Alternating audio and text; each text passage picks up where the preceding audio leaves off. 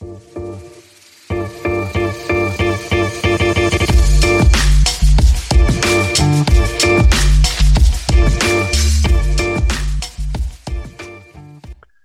χαρά είμαι ο Παναγιώτης Μένεγος. Για χαρά είμαι ο Δημήτρης Καραμάνης. Φωνές με γρέζι σήμερα θα ακούσετε. Τα πράγματα είναι σοβαρά. Έτσι. Είναι τα πρώτο, το πρώτο φθινοπορεινό βράχνιασμα που έχει έρθει και για τους δυο μας στο Pick and Popa. Το μπασκετικό podcast του sport24.gr. Μας ακούτε εκεί, μας ακούτε και στις ε, πλατφόρμες. Μας διαβάζετε στο Facebook και στο Instagram. Pick and Popa είναι το handle. Ζωγραφίζει εκεί ο Δημήτρης Καραμάνης και παρατηρώ επίσης ότι είναι και πάρα πολύ τίμιος γιατί γράφουμε σήμερα Δευτέρα τελευταία μέρα του Οκτώβρη, 31 Οκτωβρίου, που ο κόσμος συγκλονίζεται από το, αυτή την κρίση στο Instagram που αρχίζει σιγά σιγά και διορθώνει, διαγράφει μποτάκια μάλλον το, το Instagram, ναι, αυτό ναι, ναι. και στο Facebook πριν από δύο εβδομάδες. Επομένως, όλοι έχουν αρχίσει και τρελαίνονται ότι χάνουν followers κτλ. Και, και παρατηρώ ότι είμαστε πάρα πολύ τίμοι και δεν έχουμε χάσει σχεδόν τίποτα. Τίποτα, ρε. Εμείς όλοι είναι τέτοιο. Όνομα, διεύθυνση, τηλέφωνο. Έτσι μπαίνουν. Έτσι, σωστό. Ε, τι άλλο ξέχασα να πω. NBA ID Greece, διαβάζουμε ε, και τα ε, κείμενα που γράφει το Pick and Pop, δηλαδή ο Δημήτρης Καραμάνης ε, για την ε, τρέχουσα περίοδο του NBA και όχι μόνο για την τρέχουσα, γενικά. Πες για τους Lakers. Πες για τους έχει, Lakers, έλα. Έχει, έχει, βαφτεί, το, έχει βαφτεί το ειδικό section του NBA ID Greece στα, MOV και τα, και τα Purple and Gold γιατί Έτσι. κατάφεραν να κάνουν σεφτέ επιτέλους. Η προοδευτική του NBA κατάφερε να κάνει επιτέλους σεφτέ. Ποια προοδευτική του NBA ρε ασέβαστε να πούμε. και δεν μου φταίει σε τίποτα η προοδευτική δηλαδή έτσι. Δεν τρέπεσαι με Σάκη Αλμανίδη και Αλτζάχερ. και Ρο, Ρολάντο Ζάιμι.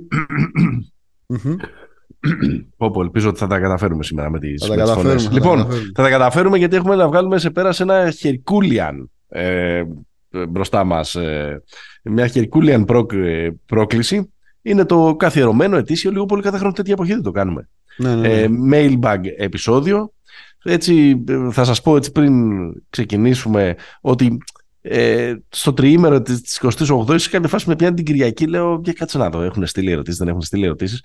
Και κάπως έτσι και μέσα στην, ραστόνι και μέσα στη ραθυμία του τριημέρου πάω να τσεκάρω και κάπως μου φάνηκαν λίγες. Κάτι δεν θα είχα δει, κάπως δεν θα τα μέτρησα καλά, δεν λειτουργούσε ίσως και το μυαλό μου ε, σε full ε, speed.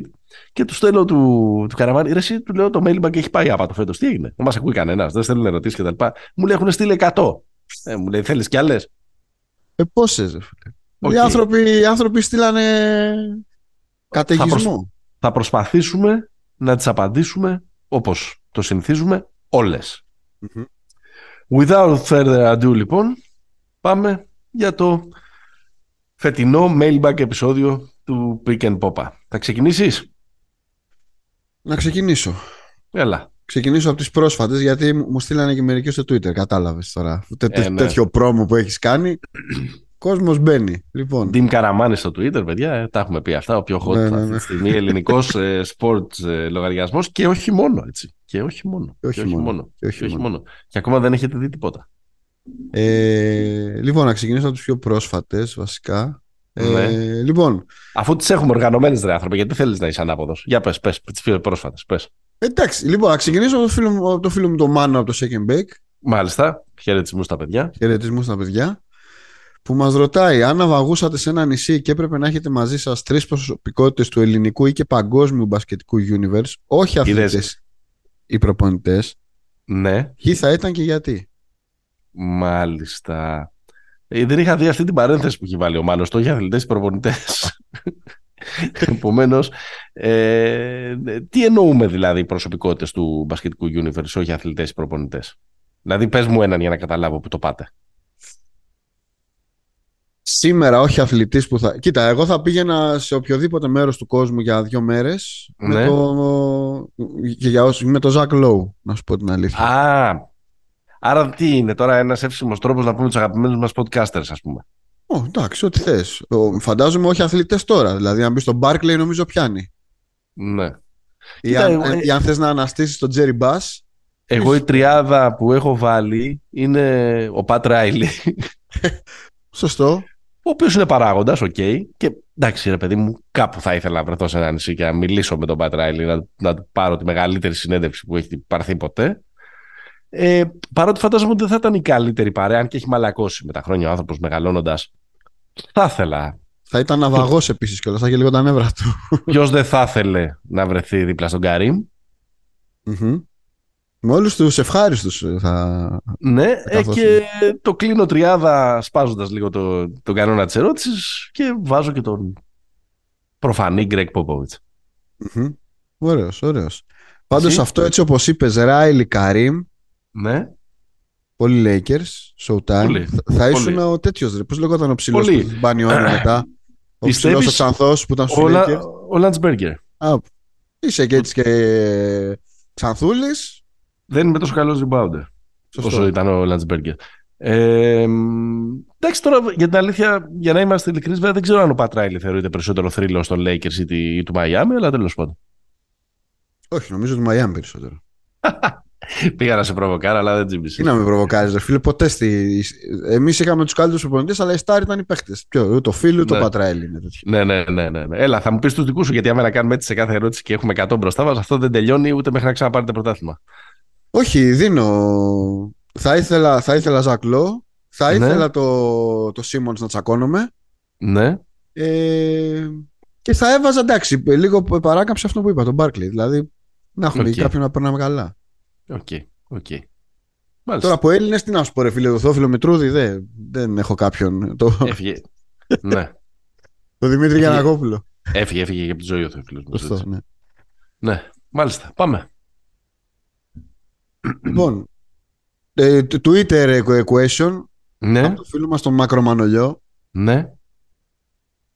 Επιλέξτε ένα από τα παρακάτω. Πιο εκνευριστικό πράγμα που γίνεται συνέχεια σχετικά με το χρονόμετρο. Πρώτον, να σουτάρουν και εμένα μετά την κόρνα για να μην χαλάσουν τα στατιστικά τους. Ναι.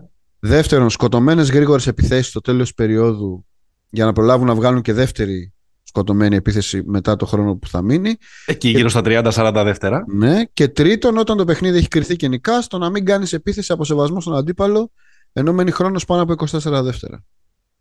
Ε, το πρώτο δεν θυμάμαι ποιος σουτάρει και εμένα μετά την κόρνα για να μην χαλάσει τα στατιστικά. Ε, πολύ ρε. Στο NBA συνέχεια γίνεται αυτό. Ναι.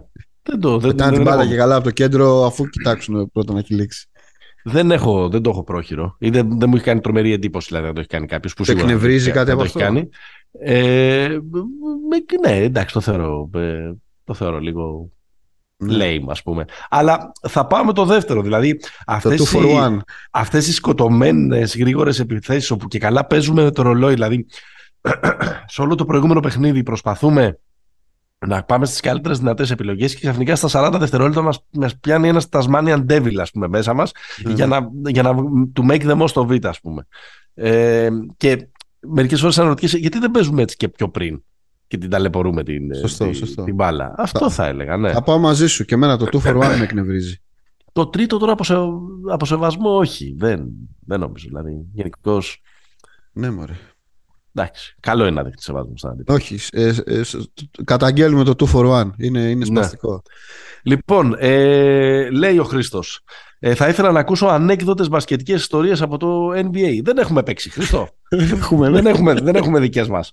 Ή hot takes που αφορούν το παρελθόν του NBA. Παραδείγματος χάρη ο Bill Walton, αν δεν είχε τους τραυματισμούς, θα ήταν top 3, top 3 ψηλός στην ιστορία του NBA. Αυτό είναι μάλλον σωστό ή mm. τέλος πάντων θα μπορούσε να γίνεται μια τέτοια ε, συζήτηση καθώς ε, τα χαρακτηριστικά της ευστροφίας και του playmaking μέσα στη ρακέτα που είχε ο Walton ο θρύλος λέει ότι τα είχε μόνο ο Άρβιντα Σαμπόνης λοιπόν, ο Νίκολα Γιώκητς. Και ο Νίκολα Γιώκητς. Ε, έχεις κανένα ε, hot take έτσι από το παρελθόν; What if είναι πιο πολύ νομίζω αυτό. What if, what if, what if; Ε... να, σου, να σου πω εγώ τρία. Τρία; Ναι. Για πάμε. Αν ο Λεν Μπάιας δεν είχε κάνει overdose, 24 ώρες αφού του είχε επελεγεί ε, στο νούμερο 2 του draft του 1986, οι Celtics θα είχαν πάνω κάτω άλλη μια δεκαετία δυναστείας. Θα μας είχατε περάσει τα πρωταθλήματα. Γιατί θα είχαν ανανεώσει τα κύτταρά τους πάνω εκεί που άρχισαν να, ε, να γερνάνε και να τραυματίζονται οι Bird, McHale και τα λοιπά με, έναν με ένα πυρηνικό prospect για εκείνη την περίοδο όπως ε, λένε όλοι ότι ήταν ο απόφυτος του, του Maryland. Νομίζω ότι θα είχαμε δει κάτι, ε, ένα, ένα φανταστικό rivalry μεταξύ εκείνου και του Τζόρνταν. Δεν ήταν Τζόρνταν ο Μπάιας, αλλά λένε ότι ήταν ένας παίκτης ο οποίος παρότι είχε διαφορετικά χαρακτηριστικά μπορούσε να τον κοιτάξει στα μάτια για το τότε NBA οπότε μάλλον θα είχε συμβεί κάτι εντυπωσιακό. Γενικά είναι και μια, είναι και μια ε, παρότι είναι μακάβρη, είναι και μια ε, από τις ιστορίες που μου αρέσουν από το NBA γιατί έχει πάρα πολύ ζουμί, γιατί μιλάνε πάρα πολύ και για τα κοινωνικο-πολιτικά εκείνης της περίοδου, ναι, ναι, ναι. Ε, εντάξει, ένα what if είναι αν κάποιος δεν τύφλωνε τους ε, executives του Portland και το 1984 είχαν επιλέξει τον Michael Jordan στο νούμερο 2 αντί για τον Σαμ Μπούι. Ναι. Όπου, ξέρεις, δεν, δεν, δεν, δεν τολμώ καν να σκεφτώ το πώς θα ε, εξελισσόταν η ιστορία από εκεί και πέρα. Δεν ξέρεις πώς θα εξελισσόταν γιατί θα ήταν και ο Drexler. Δηλαδή... Ναι. Ήταν και ο λόγος που δεν πήρανε τον Τζόρνταν, ας πούμε, αυτό το... Ναι, ναι, ναι, ναι, ναι. Απλά, ξέρεις, okay, okay, είναι χιλιοειπωμένη αυτή η ιστορία ότι ναι, μπορεί ναι, να ναι. καταλάβεις γιατί το Houston πήρε τον Χακίμ τότε στο νούμερο ένα, αλλά είναι τέτοια η, η, η, η διαφορά, ας πούμε, τέτοια, τέτοιο το χάσμα μεταξύ του Τζόρνταν και του Μπούι που λες ότι ναι, τι θα, μπορούσε να, θα μπορούσε ο Clyde Drexler να ήταν ένας μοντέρνος Πίπεν. Αντί να νομίζω ότι είναι καλύτερος από τον Τζόρνταν, όπως πέρασε το μεγαλύτερο μέρος της καριέρας του να τον κυνηγάει. Σωστό. Ε, το νούμερο. Ε, αυτό είναι, αυτά είναι τα δύο μου. Το τρίτο μου δεν μου αρέσει και τόσο πολύ, δεν το πω. Έχει πολλά το Portland. Εγώ, εμένα αμέσως στα πιο σύγχρονα μου πάει το μυαλό στον Όντεν κατευθείαν ή ναι. να είχαν επιλέξει Blazers στον Durant. Δηλαδή κάπως αυτό το draft να έχει πάει διαφορετικά για το Portland ή να είχε μείνει υγιής ο Όντεν ή να... Ναι. Ε, και πάλι για το Portland ένας από τους πιο αγαπημένους μου παίχτες όλων των ναι. εποχών που ήταν τρομερά άτυχος. Ε, ναι. Τι θα γινόταν αν ο Μπράντον Ρόι δεν είχε όλα αυτά τα προβλήματα με τους τραυματισμούς. Δηλαδή ήταν oh, ένας παίκτης πολύ μπροστά από την εποχή του. Ωραίο, ωραίο. Ε, και ένα τρίτο, αν δεν σφάζαμε τους Kings στους τελικούς του, του 2002, στους ναι. ε, τελικούς της του 2002, οι Lakers. Αν θα είχαμε Dynasty στο Sacramento. Πώς θα είχε εξελιχθεί ρε παιδί μου η, το, η, και η συνέχεια αυτού του franchise, αλλά και όλη η ιστορία γύρω από παίχτες ξέρω εγώ όπως ο Weber. Ναι. Αν θα τους θεωρούσαμε ε, με, με, μεγαλύτερο εκτόπισμα. Ας πούμε, αν το legacy τους θα ήταν μεγαλύτερο από Βέβαια, γιατί αν ο Weber είναι παίχτη, είναι MVP τελικών, είναι άλλο ναι. το level σωστό, από να τον βάζουμε στη συζήτηση ξέρω εγώ, με τον Γκέμπ, ας πούμε. Θα τον βάζαμε με τον Barkley, θα τον βάζαμε πολύ πιο πάνω. Τον βάζαμε με τον Wade, ας πούμε. Λέω εγώ τώρα. Ε, με τον, ναι, με τον Barkley νομίζω τον βάζει και δεν τον βάζεις τώρα. Ναι. ναι. Τα. Okay, okay, ωραίος. Αν ήσασταν coach, ρωτάει ο Κώστας, σε ποιον παίκτη θα δίνατε το τελευταίο σου τελευταία επίθεση σε οριακό παιχνίδι στο NBA και σε ποιον στην Ευρωλίγκα; Αυτό είναι το ένα σκέλος. Πάμε. Ε, στο NBA στο Στεφ Κάρι. Μάλιστα. Και, στην, στην Ευρωλίγκα. Ε, στην Ευρωλίγκα είναι πρόσφατη. Δυστυχώς για τους φίλους του Ολυμπιακού η μνήμη, νομίζω στο, στο Μίσιτς θα πήγαινε μπάλα θα συμφωνήσω για την Ευρωλίγκα και εγώ, ξέρεις, είναι το πρώτο πράγμα που σκέφτεσαι στο μυαλό σου ποιος είναι ο, ο τελευταίος που έχει βάλει ένα πάρα πολύ μεγάλο σουτ και είναι ο Μίσιτς, που γενικά το συνηθίζει. Ε, εντάξει, και ο Λούκας έβαλε ένα μεγάλο σουτ ε, πρόσφατα στην, ε, στην Μαδρίτη. Ε, αλλά και εμένα ψήφος μου πάει στον Βασίλη, όπως πριν το Βασίλη πήγαινε στο Βασίλη. Σωστό. Ε, κοίταξε, στο NBA πάντα το τελευταίο σου το δίνουμε στον Πολ Πύρης. Α, καλά. Καλά. Έτσι, έτσι, έτσι θα το πάμε. Αλλά. ρε. Αλλά η, η, επιλογή μου από τους εν ενεργεία ή τέλος πάντων από τους Σόμπερ ε, ναι. είναι για στο LeBron James. Ωραίο, ωραίο. Ακόμα... ωραίο. Έκανες ωραία τούμπα τώρα. Ωραία το γύρισες. Ακόμα και στα 38, ακόμα και σε μια σεζόν που έχει ξεκινήσει άθλια για τους Lakers κτλ. Ε, δεν νομίζω ότι υπάρχει κάποιος με μεγαλύτερη προσωπικότητα ή δεν νομίζω ότι έχει και κανένας μεγαλύτερο, ε, πώς το λένε, ε, ενεργητικό από ε, κλατσούτ αυτή τη στιγμή στο NBA. Δεν νομίζω ότι έχει κάνει βάλει περισσότερα από όσα έχει βάλει ο Λεμπρόν, από όσους παίζουν αυτή τη στιγμή στο πρωτάθλημα. Κοίτα, σίγουρα έχει, έχει, έχει, πάρει τα περισσότερα, οπότε μάλλον έχει βάλει και τα περισσότερα. Εντάξει, ναι, ε, τώρα ξέρεις πώς πάει αυτή η κουβέντα. Ναι. Χωρίς να θέλω να γίνω βλάσφημος, δεν θυμάμαι να έχει βάλει πάρα πολλά clutch ο, ο Κάρι. Κάνω λάθος. Ο Κάρι, όχι. Εντάξει, το πιο χαρακτηριστικό του είναι αυτό στην Οκλαχώμα. Το στην Οκλαχώμα. Ναι, τα 12 ναι. μέτρα. Τα 11-12 μέτρα, ναι. Ε, είχε βάλει στη χρονιά του MVP. Με το Ορλάντο είχε βάλει ένα ωραίο που κάνει και mm-hmm. μια crossover. Ε, όχι, γενικά είναι παίκτης, δεν είναι τόσο. Ε, ενώ πρόσεξε, δεν εννοώ, Δεν εννο, αυτό εννοώ. Τελευταίο ναι, ναι. σουτ. Δεν εννοώ δεν έχει βάλει ένα, ε, ένα γαλαξία ε, μεγάλων σουτ στην καριέρα του. Ε, Επίσης, πάντα όταν μιλάμε για τελευταίο σουτ και όταν μιλάμε για ευθύνη στο τωρινό NBA, πάντα το μυαλό μου πηγαίνει και στο Jimmy Butler. Σωστό. Πολύ σωστό. Πολύ σωστό. Αν έπρεπε, ρωτάει το δεύτερο του σκέλος ο Κώστας, να στείλουμε στο διάστημα σε μια κάψουλα για να μάθουν εξωγήινοι τι είναι το μπάσκετ, τις φάσεις βίντεο ενός παίχτη ή και ενός αγώνα, ποια θα στέλνατε; Ε, παίχτη θα επιμείνω ναι. τον Κάρι. Τον Κάρι. Ε, αλλά αγώνα θα έστελνα ίσως το, τη χειρότερη ανάμνηση που έχει ο Κάρι από το μπάσκετ τον 7ο ε, τελικό του 2016. Το ναι. Cleveland ε, Golden State. Ναι. Σωστό. Εγώ δυσκολεύομαι πολύ να μην πω τον Τζόρνταν. Ναι. Ε, και από αγώνες θα διαλέξω το Ηνωμένες Πολιτείες Αμερικής Ισπανία 2008 Ολυμπιάδα, τον τελικό. 118-107. Πολύ σωστό. Και επειδή μπήκα σε ένα FIBA mode, ναι. θα τους έλεγα να δουν και το τελικό του μου το μπάσκετ το 2002, το Σερβία-Αργεντινή, για να δουν πώς μπορεί και ένας διαιτητής να χαλάσει το πιο όμορφο άθλημα στον κόσμο. Μπράβο αγόρι μου. Μπράβο αγόρι μου. Να σε καλά. Να σε... Νίκος Πιτσίλκας, έτσι. Εγώ δεν είπα κάτι. Να σε καλά. Και στη Λάρισα όπου κι αν είσαι, κύριε Νίκο. Ναι. Αν ερχόταν ο Σάρας προπονητής στον Παναθηναϊκό, Οπα. ρωτάει ο Χρήστος. Μαριά τώρα. Αλλά με το τωρινό ρόστερ, θα άλλαζε η μοίρα της πορείας του στη φετινή Ευρωλίγκα; Ναι, ξεκάθαρα. Πιστεύω. Όχι τόσο λόγω διαφοράς φιλοσοφίας και τέτοιο. Ναι. Λόγω vibe, λόγω συσπήρωσης. Εντάξει, παίζουν ρόλο για αυτά νομίζω. Ναι. Ε, ε θα έφευγε μια, μια μιζέρια που, που έχει πάνω του ο φετινός Παναγενικό που δεν του αντιστοιχεί, ποτέ δεν του αντιστοιχούσε. Νομίζω με το Σάρας θα ήταν ε, κάπως καλύτερα τα πράγματα. Τώρα θα άλλαζε η μοίρα του, θα πήγαινε οχτάδα, δεν το ξέρω. Αλλά θα ήταν πολύ καλύτερα, νομίζω. Εγώ πιστεύω όχι Γιατί όσο καλός ή καλύτερος από αυτόν που έχει και να είναι ένας προπονητής, δεν πάβουν αυτοί που είναι μέσα στο παρκέ να καθορίζουν την, ε, τη μοίρα. Αυτό που χρειάζεται το Παναθηναϊκός είναι ένα προπονητή, τα έχουμε συζητήσει ένα εκατομμύριο φορές, που να μην αισθάνεται αναλώσιμος. Ο Σάρας, επειδή, επειδή αντιπροσωπεύει ένα μεγάλο μέγεθος, όσο και αν έχει τρωθεί λίγο το γοητρό του από τα χουνέρια που έχει πάθει στην Μπαρσελόνα, θα μπορούσε να εξασφαλίσει για τον εαυτό του και πίστοση χρόνου και στήριξη κτλ. Ε, Αλλά καταλαβαίνετε τώρα όλοι ότι είναι λεκτική ακροβασία αυτό που κάνουμε. Δηλαδή δεν υπάρχει προπονητής μεγέθους του Σάρας ε, αυτή, για το μέγεθος του Παναθηναϊκού αυτή τη στιγμή και, το, και του budget του και του που κινείται κτλ.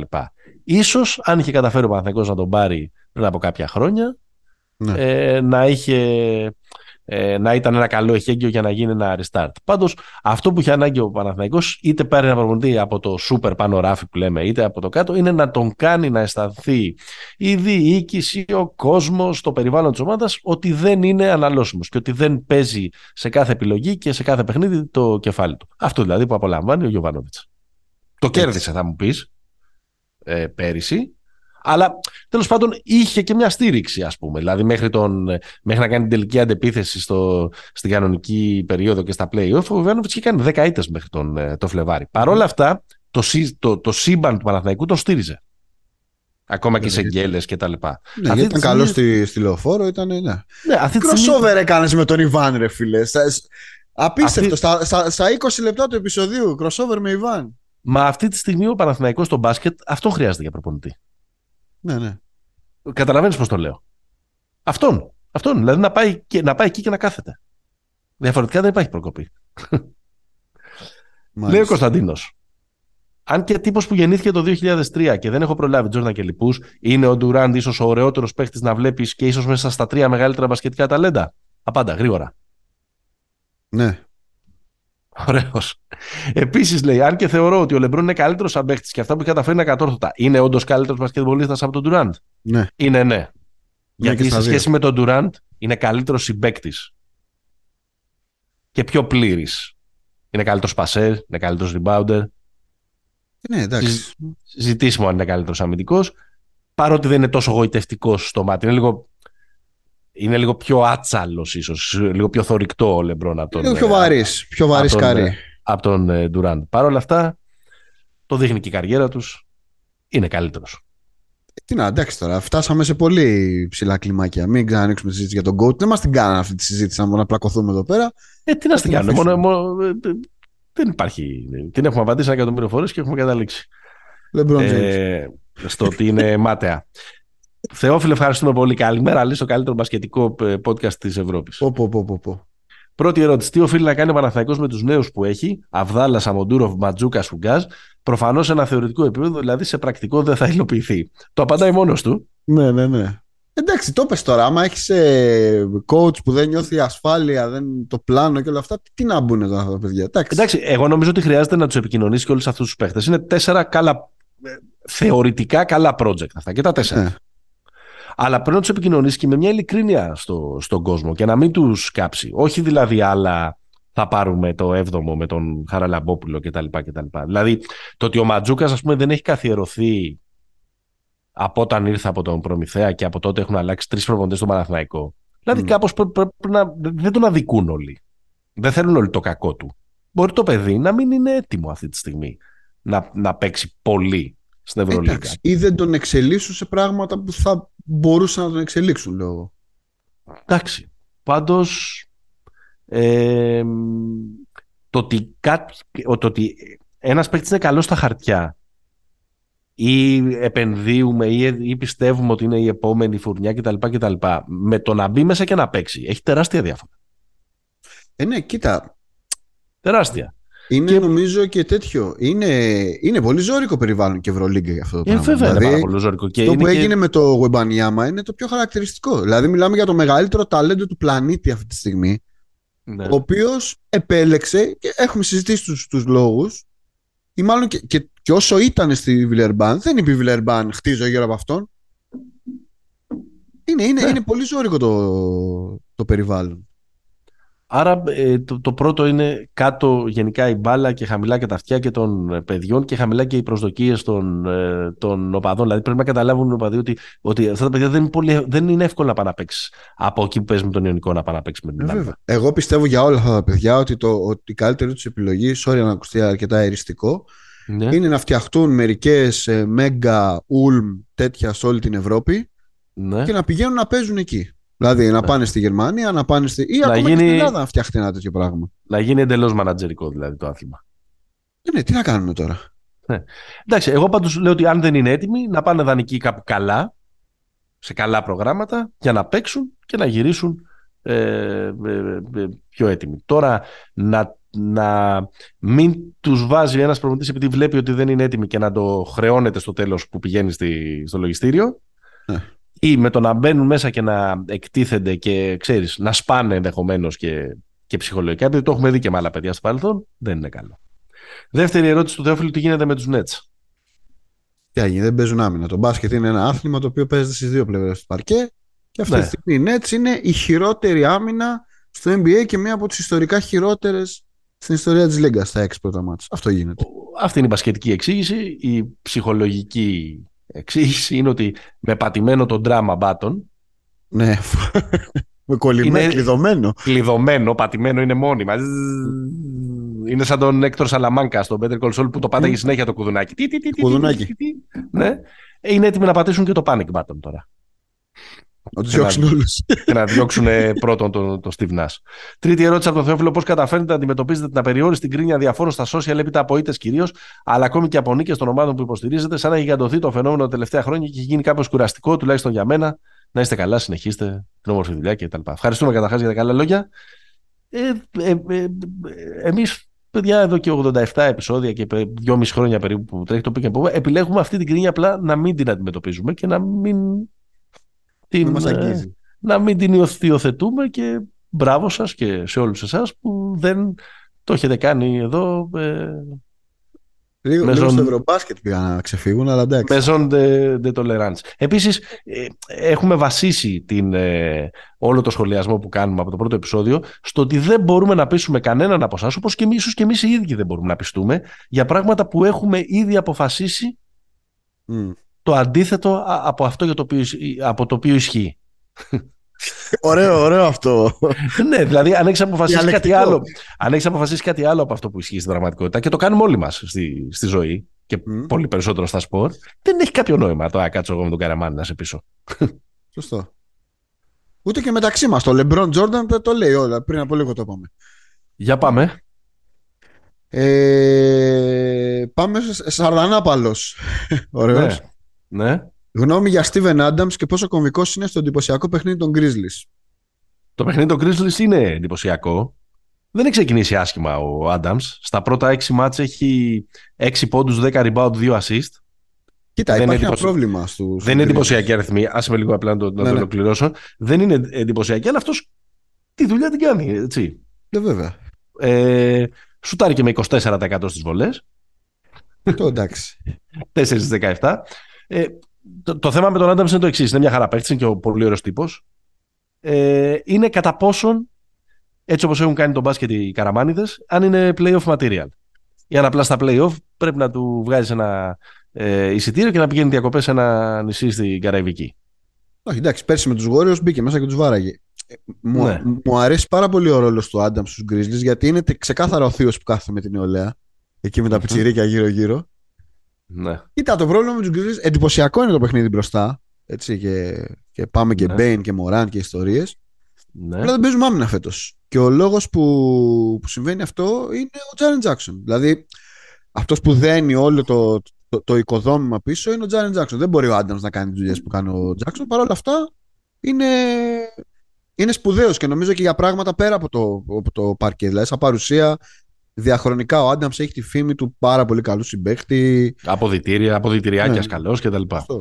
Μάλιστα, λοιπόν, έλα, έχω δύο-τρία που είναι για σένα. Οι Pistons λέει σε πόσο διάστημα θα γίνουν contenders, αναρωτιέται ο Φάνης. Contenders να μπούμε playoff, λέμε τώρα, ή να πάμε πάρουμε το πρωτάθλημα. Contenders να πάρουμε το πρωτάθλημα. Ε, σε 7 χρόνια, ξέρω εγώ, σε 5. Ναι, ε, μας φώτισες. Σε 5. Ε, ναι, εντάξει, είναι, έχουν, έχουν πολύ μεγάλη απόσταση να, να έχουν πολύ μεγάλη. Εγώ νομίζω ότι είναι 4-5 παίχτε μακριά. Κοίτα, δηλαδή, αν αναπτυχθούν. Δηλαδή, ο... Ναι, πες. Αν αναπτυχθούν οι δύο και φτιάξουν δηλαδή ο Κάνιγχαμ και ο Άιβι και αρχίζουν και φτιάξουν κάτι σαν ε, κορμό στο άσσο-δύο τύπου Λίλαρντ Μακόλουμ. Τελείως διαφορετικά χαρακτηριστικά. Λέω απλά ναι, ναι, ναι. θέσεις που παίζουν. Ε, μετά θες βετεράνους. Ναι, θες βετεράνους, θες να δεις πώς θα πάει ο Μπογκντάνοβιτς είναι... και, του, και του Στιούαρτ. Ο Μπογκντάνοβιτς δεν είναι κακή περίπτωση. Απλά ναι, νομίζω ότι... Ο καλύτερος παίκτης είναι Απλά νομίζω ότι δεν θέλει και πολύ να μείνει πολύ για πολύ στο, στο Detroit. Κοίτα, ανανέωσε. Ναι. Ε, κάνει τρομερά παιχνίδια. Δηλαδή με την ναι. Ατλάντα που είδα ένα ματς ήταν φανταστικός. Και έχετε καταφέρει και δεν τον έχετε πάρει στους Lakers. Καλά, λοιπόν. εντάξει, είμαι... αυτό άστο τώρα. Ρε Δημήτρη, τον, Κοζέρ, τον Κοζέρ να παίρναμε στους Lakers πήγαινε καλύτερα πηγαίναμε. Ρε Δημήτρη λέει τι έχει πάθει η ομάδα στα δύο τελευταία μάτς, ειδικά με τον Άρη, μάλλον για την ΑΕΚ λέει ο Βασίλης. Ε, τίποτα δεν έχει πάθει ρε παιδιά, εντάξει. Παίζουμε με 7 άτομα rotation, κάποια στιγμή θα σκάσουν, εντάξει. Καλή ομάδα έχουμε, καλά θα πάμε. Μην τρελαίνεστε. Και να πηγαίνει κανένα γήπεδο, μεταγράφει μόνο εδώ. Κίτρινο μονοπάτι μου το έκανα εδώ ε, έβγαλα πριν να πούμε ε, ε, φιλιππικό για το πώς έχουμε καταφέρει να το κρατήσουμε κυριλέ το πράγμα εδώ πέρα και μου το έκανε Αγία Σοφιά. μέχρι, μέχρι την Άνοιξη λέει θα έχουμε αλλαγές προπονητών σε Ρεάλ και Μπάρτσα αναρωτιέται ο Σπύρος. Εγώ λέω με, τί, με τίποτα και στις δύο. Ναι, στο συμφωνώ. Πολύ δύσκολα, έστω και σε μία. νομίζω στην Μπάρτσα σίγουρα όχι. Σίγουρα όχι, ναι. Για τη Ρεάλ μου φαίνεται λίγο πιο αναλώσιμος ο κύριος Τσούς. Ναι ρε παιδί μου, επειδή υπάρχει περισσότερη ίντρικα και αν συνεχίσει η Ρεάλ στο 2-3 που έχει ξεκινήσει θα αρχίσουν να βγαίνουν τα φαντάσματα και πώς τον φάγαμε τον Λάσο και αν έπρεπε να τον φάμε και δεν ναι, έπρεπε ναι, να τον αυτό. φάμε κτλ. Αυτό, ναι. ναι, ναι. Αλλά γενικώς δεν είναι έτσι αυτά Λίγες τα... πιθανότητες. Έχουν ίντρικε και αυτά τα μαγαζιά, εννοείται. Καλά. Είναι, είναι μεγαλύτερα. Έχουν ίντρικε. Ρωτήστε τον Μπαρτζόκα, σας πει για τις μέρες του στην Μπαρσελόνα. Ε, αλλά δεν συμπεριφέρονται έτσι. Ναι. Δεν διώχνουν τους προπονητές ένα βράδυ που βρέχε, που βρέχε μονότονα. Mm-hmm. Ποιες θα είναι, ρωτάει ο Κώστας, οι, τελευταίες, οι έξι τελευταίες ομάδες στη φετινή Ευρωλίγκα; Wow. Εγώ θα γίνω δύο επεισόδια πριν στο preview και άκου το.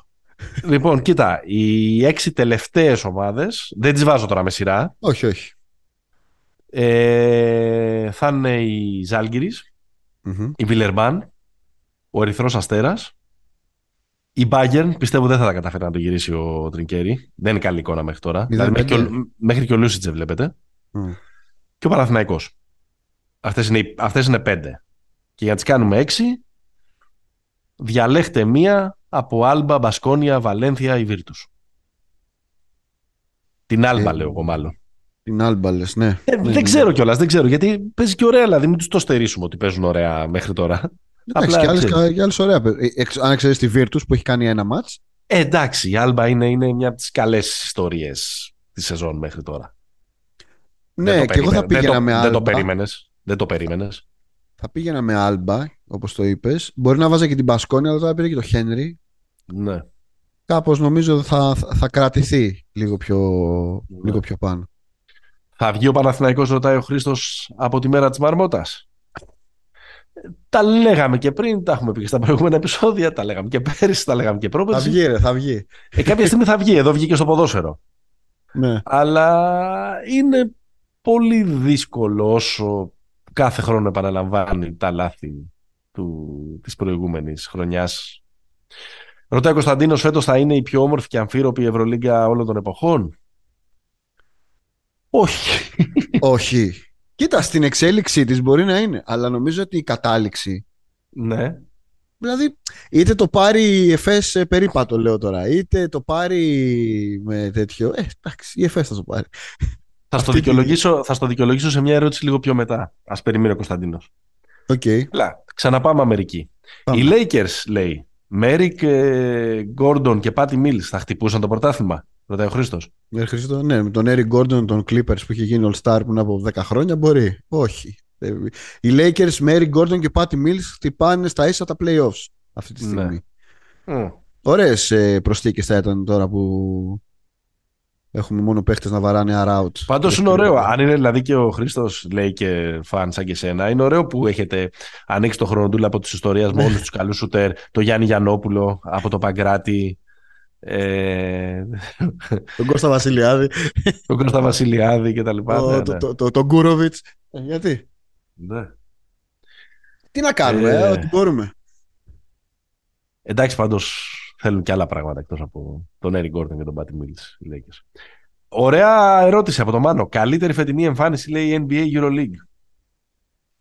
Ε, NBA, θα σου ναι. πω, έχω δύο. Η μία θεωρώ ότι είναι η καλύτερη εμφάνιση όλων των εποχών.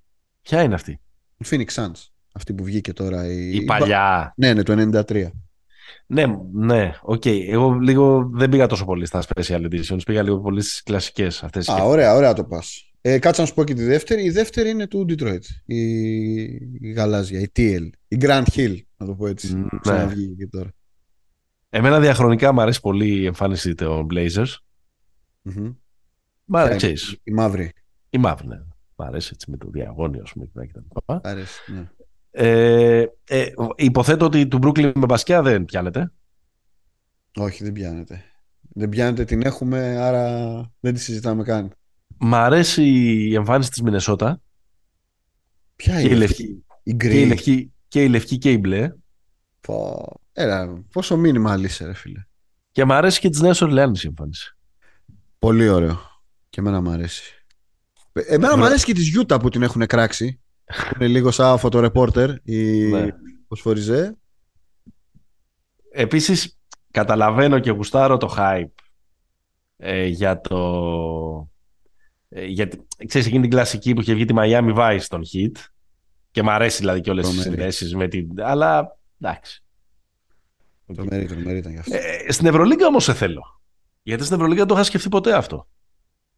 Ε, έχω, έχω απάντηση. Για πες. Μ' αρέσει πάρα πολύ η φετινή εμφάνιση Μπαρσελόνα. Πάρα πολύ. Που είναι η ποδοσφαιρική τους.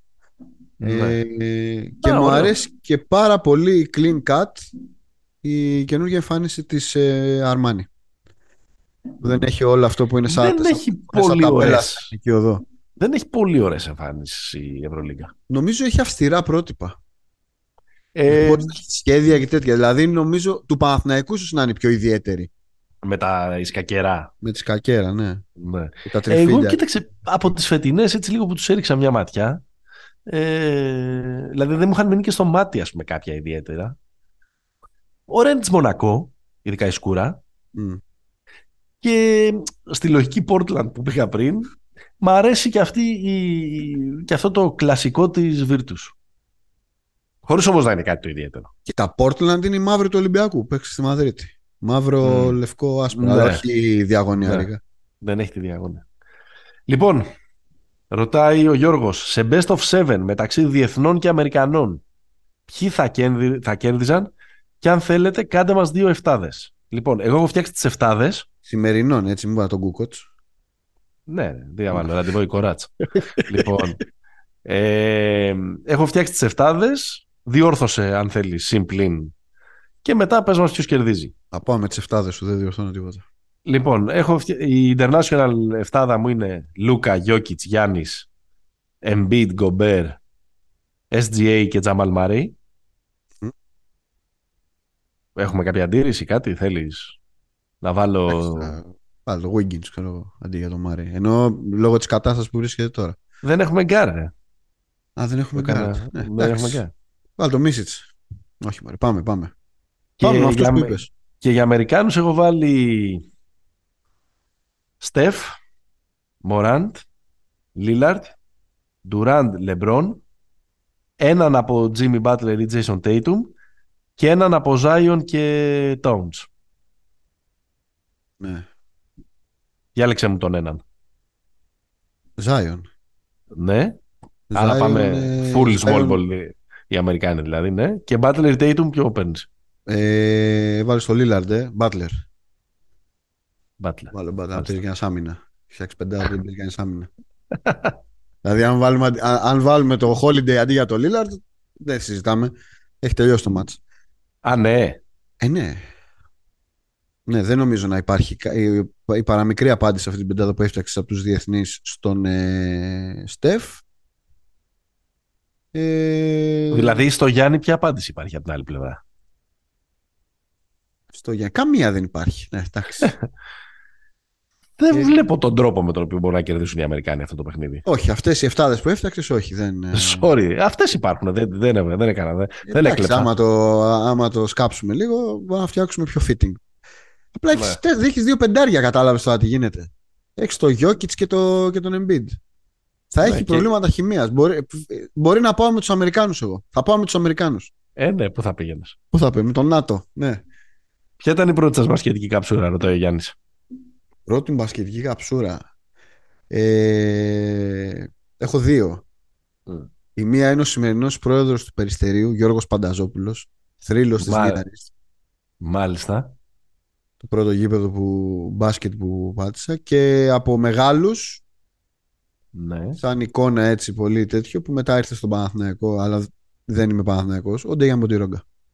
Το 98 στο, στο παγκόσμιο. Ε, κοίταξε, εγώ θα έλεγα, επειδή ήταν baby face από την ομάδα του 87, που τότε με, με μικρό παιδί, αυτό που συμπαθούσα περισσότερο ήταν ο Φάνης, αλλά όχι με ε, μπασκετικά κριτήρια. Ναι, ναι, ναι. Ε, η πρώτη μπασκετική καψούρα ο Ντράζαν. Ντράζαν, μάλιστα. Ποιος πιστεύετε ότι θα έχει χειρότερο ρεκόρ φέτος, η Jazz, η Spurs ή οι Hornets; Τώρα μιλάμε για τρεις ομάδες που έχουν ξεκινήσει με τα προγνωστικά εναντίον τους, αλλά έχει, έχουν οι Spurs και η Jazz 5-2 και οι Charlotte Hornets χωρίς το Λαμέλο 3-3. Και το τέλος, το τέλος της σεζόν ποιος θα έχει το χειρότερο ρεκόρ από αυτούς; Οι Spurs. Γιατί έχουμε και μια δουλειά να κάνουμε. Και εγώ αυτή πιστεύω. Το ρωτάει ο Μάικ Μποζούδη στο Twitter ή στο Instagram, δεν ξέρω. Ε, ναι, και εγώ πιστεύω εις Spurs. Ωραία ερώτηση από τον Γιάννη. Και εγώ ομολογώ ότι σήκωσα τα χέρια ψηλά. Δεν έχω την απάντηση. Ποιος είναι ο χειρότερος προπονητής στο NBA. Και ρωτάει δεύτερος σκέλος και γιατί είναι ο Doc Rivers; Χειρότερος προπονητής στο NBA. Καταλαβαίνω ότι, ότι υπάρχει αυτή τη στιγμή ένα rage εναντίον του Doc που έχει γιγαντωθεί τα τελευταία χρόνια όσο ο Doc κάνει το αγαπημένο του χόμπι, ασκεί το αγαπημένο του χόμπι να αποκλείεται από 3-1 ενώ κερδίζει 3-1 αλλά εντάξει ρε παιδί μου έχει πάρει και από το άθλημα έχει βγει καλύτερος παίχτης. Εντάξει μου, δεν είναι καλύτερος προπονητής. Δεν είναι ο Ντόκ ο χειρότερος. Σίγουρα είναι ένας προπονητής που μοιάζει κάπως να τον ξεπερνά λίγο η εποχή, ίσως. Ναι. Υπάρχουν αρκετοί τέτοιοι στη Λίγκα ακόμα. Ναι, Λίγοι μάλλον, όχι αρκετοί. Αλλά αυτός έχει δαχτυλίδι. Δηλαδή, ναι, ρε παιδί μου, ναι, ναι, ναι. Υπάρχουν κι άλλοι. Δηλαδή, ο Dwayne Case, ας πούμε, που έχω ένα μένο. Ε, ναι. και ο Steve Clifford. Είναι λίγο παλιό ημερολογίτη. Και ο Τίμποντο είναι παλιό ημερολογίτη. Εντάξει, Αλλά... ο Τίμποντο δεν θα το ψηφίσαμε τίποτα χειρότερο. Όχι, όχι. Σου λέω από τύπους οι οποίοι δεν είναι ρε παιδί μου στο pace and space ε, αφοσιωμένοι, να το πω έτσι. Mm. Ε, στον Casey θα πάω. Δεν μου αρέσει καθόλου ο Casey ως φιλοσοφία και τον θεωρώ παντελώς ακατάλληλο να κοουτσάρει αυτήν την ομάδα του Detroit. Και το, το καταγγέλω. OK. Okay. Σχετικό. Ποιος θα φύγει πρώτος, ο Νάς ή ο Ντοκ, ρωτάει ο Βλάσης. Ε, ο Νάς θα τον φάνε. Ο Νάς, ναι. ναι, ναι, ναι. ναι. Ο Ντοκ δεν φεύγει. Εντάξει, είναι και ο, είναι ο Μόρεϊ εκεί πέρα που. Ξέρεις. Καλά, και ο Ντοκ μπορεί να φύγει έτσι και συνεχίσουν. Απλά νομίζω ότι δεν θα συνεχίσουν να είναι τόσο καλή. Εντάξει, Μόρεϊ, στρώνουν. Εντάξει, θα τα βρούμε. Το, το συζητήσουμε και πιο μετά αυτό. Ε, ρωτάει ο Παναγιώτης, ο συνονόματος. Ο Ιμπάκα λέει θα μπορούσε να παίρνει παραπάνω λεφτά και να έχει ρόλο στους Bucks ή είναι εκεί απλά για να συμπληρώνει το ρόστερ; Ο, ο τρόπος με τον οποίο το διαχειρίζεται εκεί ο coach ε, Bad, ας πούμε, από πέρυσι ε, δείχνει... Καλά, δεν μπορεί και να κουνηθεί. Δεν είναι ότι τον βάζει και δεν ναι, σαν, να, σαν να είναι Worcester, παιδί μου, τελείως. Σαν να έχει... Κοίτα, με την εικόνα που έχει στην αρχή της σεζόν ο Μπρουκ δεν θα δει ούτε σπιθαμή παραπάνω χρόνου συμμετοχής. Νομίζω ότι τον κρατάει ως κάβα αν μπορεί να είναι φάκτο στα playoff. Δεν νομίζω ότι τον χρειάζονται, δεν μπορεί να τον έχουν ανάγκη. Δεν τον έχουν ανάγκη αυτή τη στιγμή. Συμπληρώνει το ρόστερ, αλλά ξέρεις, δεν είναι ο Μαμουκελασβίλη. Ούτε πάντως στους Clippers ήταν ε, ο παίκτης που πήρε το πρωτάθλημα στο Τωρόντο. Όχι, ρε, έχει χειρουργείο στη μέση. Είναι ο άνθρωπος έχει τραβήξει η ζόρια. Ναι. Γνώμη για τα πρώτα παιχνίδια των, ε, των Rookies, ρωτάει ο GR Photography. Ε... Λοιπόν, να σου το πω γιατί το έχω ετοιμάσει ποιηματάκι. Πες το. Μπανκέρος σαν βετεράνος. Άιβι σαν... Άιβι σαν πυροτέχνημα. Τζάμπαρι κακό φιτ. Πεχτάρα ο Ματουρίν. Έτοιμος ο Κίγκαν Μαρέι. Ωραίος. Ωραία τα πες. Παρακαλώ να το λέμε Ματουρέν. Ματουρέν. Από το Μονρεάλ ή Μοντρεάλ. Εντάξει. Θα το, θα το κάνουμε. Γιατί το λένε Μάθουριν, κατάλαβες. Και δεν μπορώ μετά το Thon Maker. Οπότε, θέλεις, οπότε πώς θέλεις, θέλεις Ματουρέν. Benedict Ματουρέν. Έτσι όπως το λέει η μάνα του θα τον λέμε. Μάλιστα. Ωραίο. Spike DCI, DCY από το Twitter με ωραία ερωτήματα. Θες να τα κάνεις; Δεν θέλω να σου κλέβω τους ε, Πάμε, όχι. Στο, στο Twitter. Ο Spike είναι φίλος του προγράμματος σε όλες τις πλατφόρμες. Ε, και τον ευχαριστούμε πάρα πολύ για τις ερωτήσεις. Λοιπόν, ναι, πολύ ωραίες, πολύ ωραίες. Σειρά, να, να κάνουμε κατάταξη σε όσους ναι. πρόλαβαν να λάμψουν στην Ευρωλίγκα αλλά για λίγο και για διαφορετικούς λόγους. Ναι. Μασιγιάουσκας, Έισιλο, Πρέλτζιτς, Κλέιζα, Ούντο, Νίκος Παπάς, Γιώργος Διαμαντόπουλος, Παναγιώτης Γιαδέλης. Δυσκολεύομαι τώρα όλους αυτούς να τους βάλω στην σειρά γιατί είναι διαφορετικά τα κριτήρια. Δηλαδή θέλω να πω... Εντάξει, ο Παπάς όσο ήταν να παίξει το έπαιξε. Ναι. Ο, ο Κλέιζα επίσης το ίδιο. Δυσκολεύομαι λίγο να βρω ένα κοινό κριτήριο ενώ για να τους κατατάξω. ο ε, για μένα είναι ο Πρέλτζιτς περιμέναμε να κάνει, να κάνει κάτι. Ήταν ένας ίσως μονόκερος πριν την εποχή των μονόκερων. Αλλά... Έλα, πες το. Το Τούρκο Διαμαντίδη τον λέγανε. Αλλά δεν... Βόσνιος, Βόσνιος. Αλλά δεν έκανε ποτέ το κάτι παραπάνω. Ο Ιούντο τον αξιοποίησε ο, ο Ζώτς για να πάρει την τελευταία κούπα. Ο, ο χάθηκε. Έκοψε τον μπάσκετ ο Αισιλό. Ναι. Κοίταξε, εγώ εδώ πέρα νομίζω ρε παιδί μου ότι η πιο χαρακτηριστική περίπτωση του παίχτη χαμένη ευκαιρία χαμένη είναι το Μασιγιάουσκας. Δηλαδή, ε, για, για τρομερό, ας πούμε, τρομερά προς τρομερό τρομερή εκτέλεση. Όλα τρομερά, ο οποίος σακατέστηκε και, και ναι, ναι. Το κόψε. Ναι, νομίζω οι δύο Λιθουανοί είναι στην κορυφή της λίστας εδώ. Δηλαδή ο, Κλέζα, ο, Κλέζα γιατί όμως; Δηλαδή ο Κλέζα ήταν παίχτης NBA, ρε παιδί μου, ήρθε στον Πεμπιακό. Εντάξει. Νομίζω το δώστε σειρά ενώ ε, καταλαβαίνω ότι δεν ξέρω όσον αφορά το ταλέντο ίσως. Το ταλέντο, ναι. Δηλαδή νομίζω ότι οι δύο καλύτεροι παίχτες αυτής της λίστας είναι ξεκάθαρα αυτοί οι δύο. Ναι, εντάξει. Ο Κλέζα και καλύτερος από το Μαζιγιάννης. Στρομερά προσόντα, αλλά εντάξει και ένα κεφάλι λίγο περίεργο. Ναι. Επόμενο. Πώς προέκυψε η αγάπη μου για τους Lakers; Είσαι κλασικός πανηγυρτζή. Α, εκεί με την κλασικός πανηγυρτζή πλάκα κάνεις. ε, κοίτα, θα σου πω. Το story είναι το εξής. Η original ε, πρώτη ομάδα που συμπάθησα στο NBA ναι. είναι η Seattle Supersonics. Okay. Στους ε, τελικούς του 96. Αλλά όταν άρχισα στα σοβαρά να βλέπω, εντάξει, 2000-2002, κόμπι σακ, αυτοί μου έλαχαν. Αν είχα γεννηθεί τρία χρόνια νωρίτερα θα ήμουν μπούτς, ξέρω. Ναι. Okay. Ε, επόμενη, τι προτιμάτε.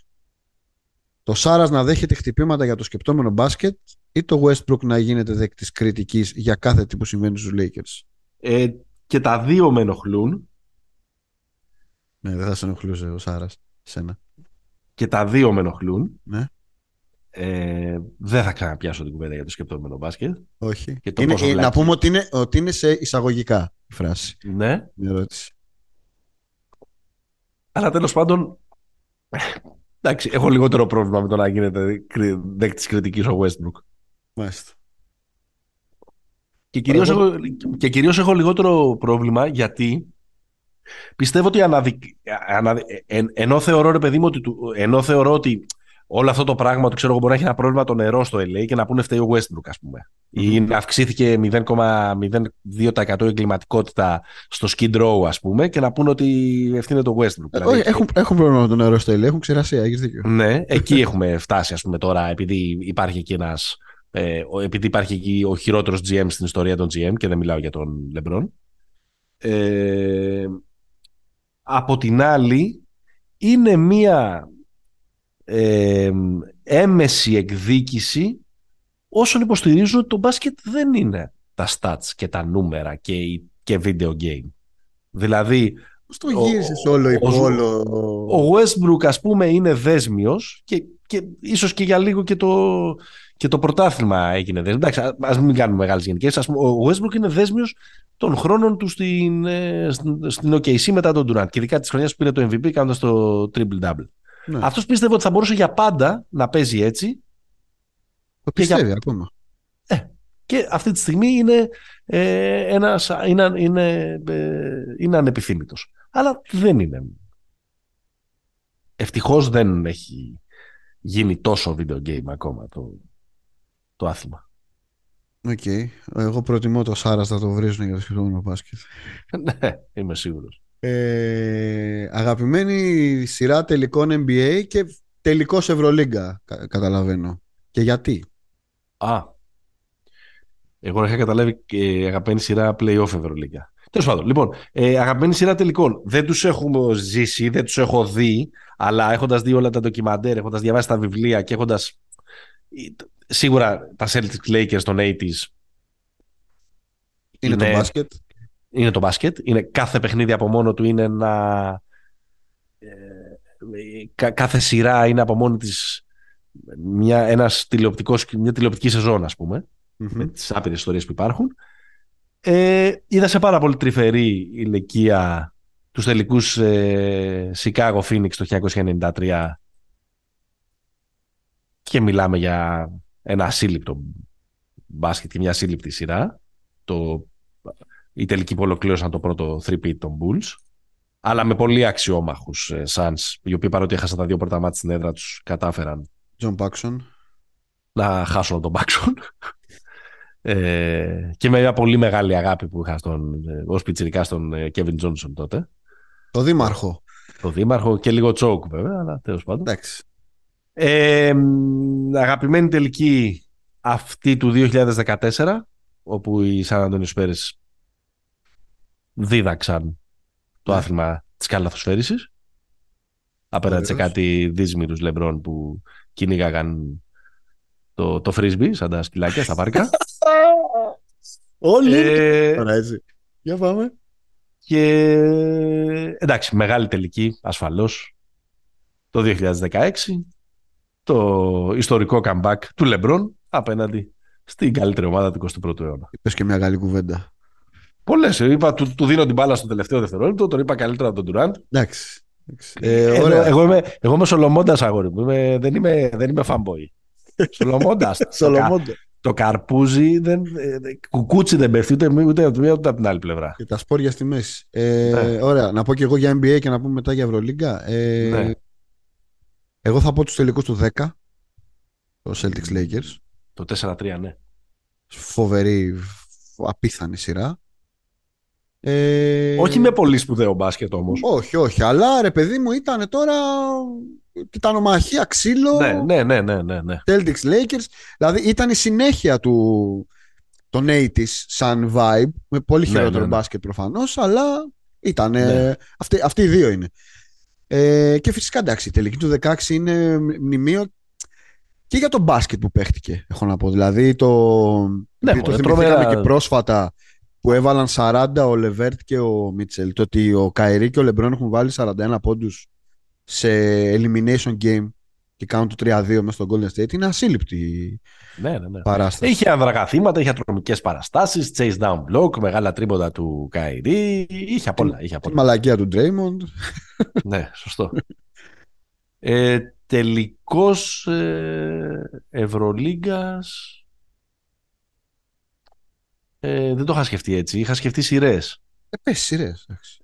Ε, κοίταξε, σειρά θεωρώ ότι είναι μνημειώδης η σειρά ε, το Παναθηναϊκός Βαρτσελώνα του 2011. Mm-hmm. Όπου ο Παναθηναϊκός ε, αποκλείει τη Βαρτσελώνα με μειονέκτημα έδρασε ένα τρία και πάει και παίρνει το τελευταίο του ευρωπαϊκό. Δεν θεωρώ ότι έχουν παίξει πολλές φορές τόσο πολύ ρόλο. Ότι έχει παίξει πολλές φορές τόσο πολύ ρόλο ένας προπονητής ε, στην ε, εξέλιξη μιας σειράς. Ε, θεωρώ, ότι είναι, θεωρώ ότι είναι το αριστούργημα του, του, του Τσάβη.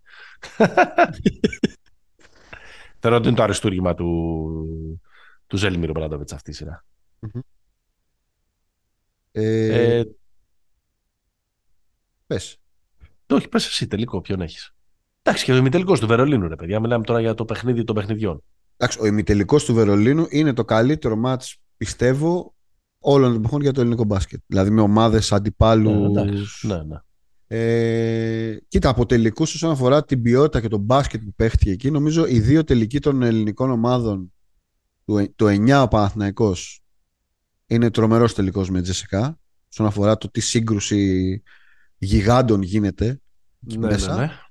Αλλά νομίζω το μπάσκετ που έχει παίξει ο Ολυμπιακός στον τελικό του 2013 που χάνει 27-10 στην πρώτη περίοδο και μετά κερδίζει 188 είναι Μπαρτζόκας ε, και Σπανούλης στα, στα καλύτερά του. Σπανούλης έξι τρίποτα στο δεύτερο ημίχρονο. Ε, είναι, είναι, είναι τρομερή παράσταση του Ολυμπιακού εκείνο το, το back to back. Ναι. Συνεχίζουμε. Ποιοι κατά τη γνώμη σας είναι οι πιο υποτιμημένοι παίχτε από τους παρακάτω; Τόνι Πάρκερ, Κέβιν Γκαρνέτ, Ραζόν Ρόντο, Κρι Μπό. Υποτιμημένο. Νομίζω ότι κανένα από τους τέσσερις δεν είναι υποτιμημένος. Νομίζω ότι όλους τους θεωρούμε, τους έχουμε στο ύψος που πρέπει να τους έχουμε. Έτσι, έτσι έχω την εντύπωση. Ναι, ναι, ναι. Δεν νομίζω ότι κανένας είναι υποτιμημένος. σω λίγο, ίσως λίγο Πάρκερ. Γιατί ήταν πολύ system player, παιδί μου. Που... Ναι.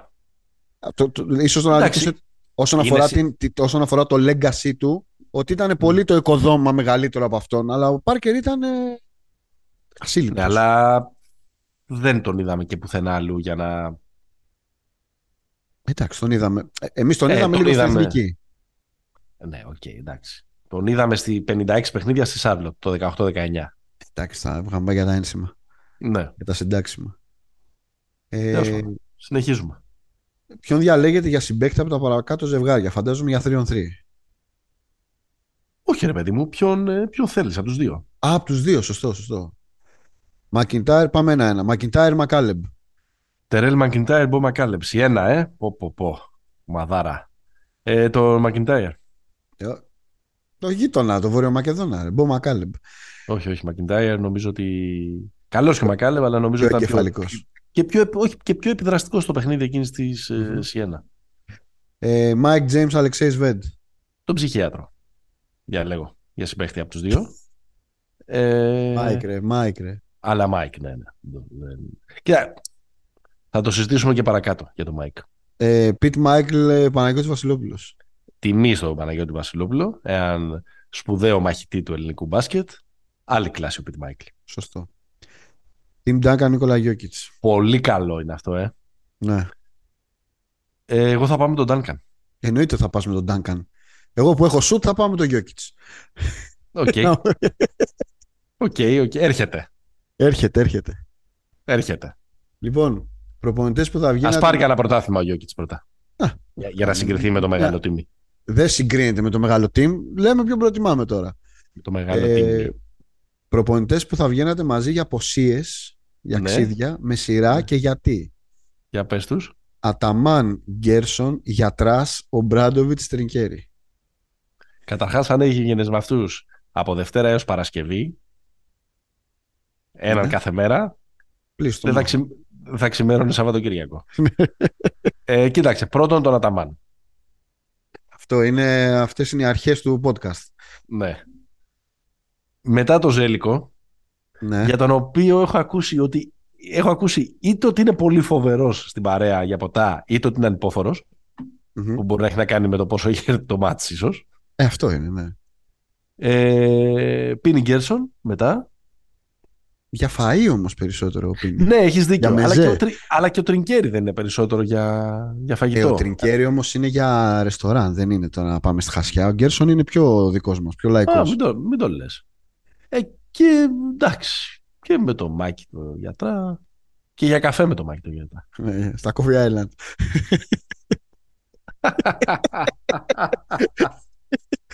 Καλό. Ε, έλα, πες το. Πες το το επόμενο. Ρωτάει ο άνθρωπος, λέει, σε μονό, ποιος θα νικούσε και γιατί; Μεταξύ του Δημήτρη Καραμάνη και του Παναγιώτη Μένεγου το, το μονό. Ε, εγώ είμαι παίχτης ομάδας. Εσύ είσαι showboat. Οπότε σε μονό θα με κέρδιζες. Μάλιστα. Εγώ είμαι σουτέρ, είμαι free flowing παιχνίδι, εσύ είσαι... Παιδιά, θα σας δώσω το, το τέτοιο. Είναι σουτέρ, λέει, ε, στο μπασκετάκι που παίζαμε. Δεν υπήρχε. Είναι σαν τον Τισόν Τόμας. Κάθε φορά που η μπάλα πήγαινε στα χέρια του, σούταρε. Ε, τι έκανα. Δεν την είχε μοιράσει. Ναι, πριν από λίγο μας έλεγες ότι εγώ είμαι free flowing και είμαι έτσι και ε, αυτό. Ναι, και έχω, αυτή, έχω αυτή την ικανότητα. Έχω αυτή τη δουλειά να κάνω μες στο πάρκε. Πώς έχεις τη δουλειά να, να είσαι free flowing ενώ δεν μοιράζεις ποτέ την μπάλα; Τα βάζω Τισόν Τόμας στα 5 μέτρα, αγόρι μου. Ναι, αυτός τα βάζει, εσύ δεν τα βάζει. Μια χαρά τα βάζα. Λοιπόν, ακούστε να θα σας κάνω ένα scouting report. Είμαστε και οι δύο καλοί πασέρ. Mm-hmm. Το βλέπουμε. Ε, είμαστε μάλλον μέτροι rebounder και οι δύο. Ο, Δημήτρης, ο Δημήτρης είναι ε, εξαιρετικός σουτέρ, ένας πολύ καλός, ε, ε, ένας πολύ γλυκός καρπός. Έτσι. Εγώ είμαι καλύτερος στο, στο drive, είμαι πιο καλός στο ένας εναντίον ενός, πιο ευκίνητος. Ε, είμαστε καλό δίδυμο, παίζουμε καλά μαζί, συνδυαζόμαστε καλά. Ναι, ναι. Τώρα όσον αφορά το μονό έχει όλα τα εχέγγυα για να μπορούσε να με κερδίσει. Απλά το βασικό για να με κερδίσει θα ήταν πρώτα να μπορούσε να με δει. Α, μάλιστα. Άντε βρε ταλέπορε. Εν τω μεταξύ έχει ένα ενδιαφέρον ότι σας ε, ταλαιπωρούμε δύο χρόνια τώρα με μια εντάξει και λίγο σκηνοθετημένη ας πούμε κόντρα περί του στυλ μπάσκετ που μας αρέσει και στο παρκέ όταν παίζουμε με κάτι άλλο ταλέπορου σαν και εμάς. Εγώ είμαι περισσότερο αυτό που θέλει ο Καραμπάνη και ο Καραμπάνη είναι περισσότερο αυτό που θέλω εγώ. Σωστό, σωστό, σωστό. Ωραία το πες, ωραία το πες. Πάμε, έλα. Τέλος η αυτοαναφορικότητα. Ευχαριστούμε για την ερώτηση. Πιο επιδραστικοί coaches. Ρενέσες, Ζέλικο, Ντούντα, Μάλκοβιτς, Γκέρσον Αταμάν. Τι τώρα αυτό είναι για το άθλημα, ποιοι ε, ναι, μπορούν ναι. να είναι πιο επιδραστικοί σε ένα παιχνίδι; Ε, νομίζω για δηλαδή, το άθλημα γενικά. Δηλαδή από όλους αυτού, ρε παιδί μου. Από όλους αυτούς, ο πιο επιδραστικός νομίζω στο, σε ένα, σε ένα μάτς, ας πούμε, είναι ο Ζότ. Μπορεί να είναι ο Ζότ. Γενικά στο άθλημα. Ο Ντούντα. Ο Ντούντα. Και ο Ζότ κοντά. Και ο Μπόζα κοντά.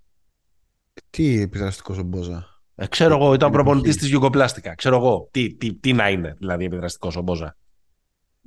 Ε, παιδί μου, εντάξει. Okay. Ποιος έκανε, ποιος τους έκανε παίχτες δηλαδή αυτούς εκεί πέρα, ποιος, δίπλα σε ποιον μεγάλωσαν; Ξέρω εγώ.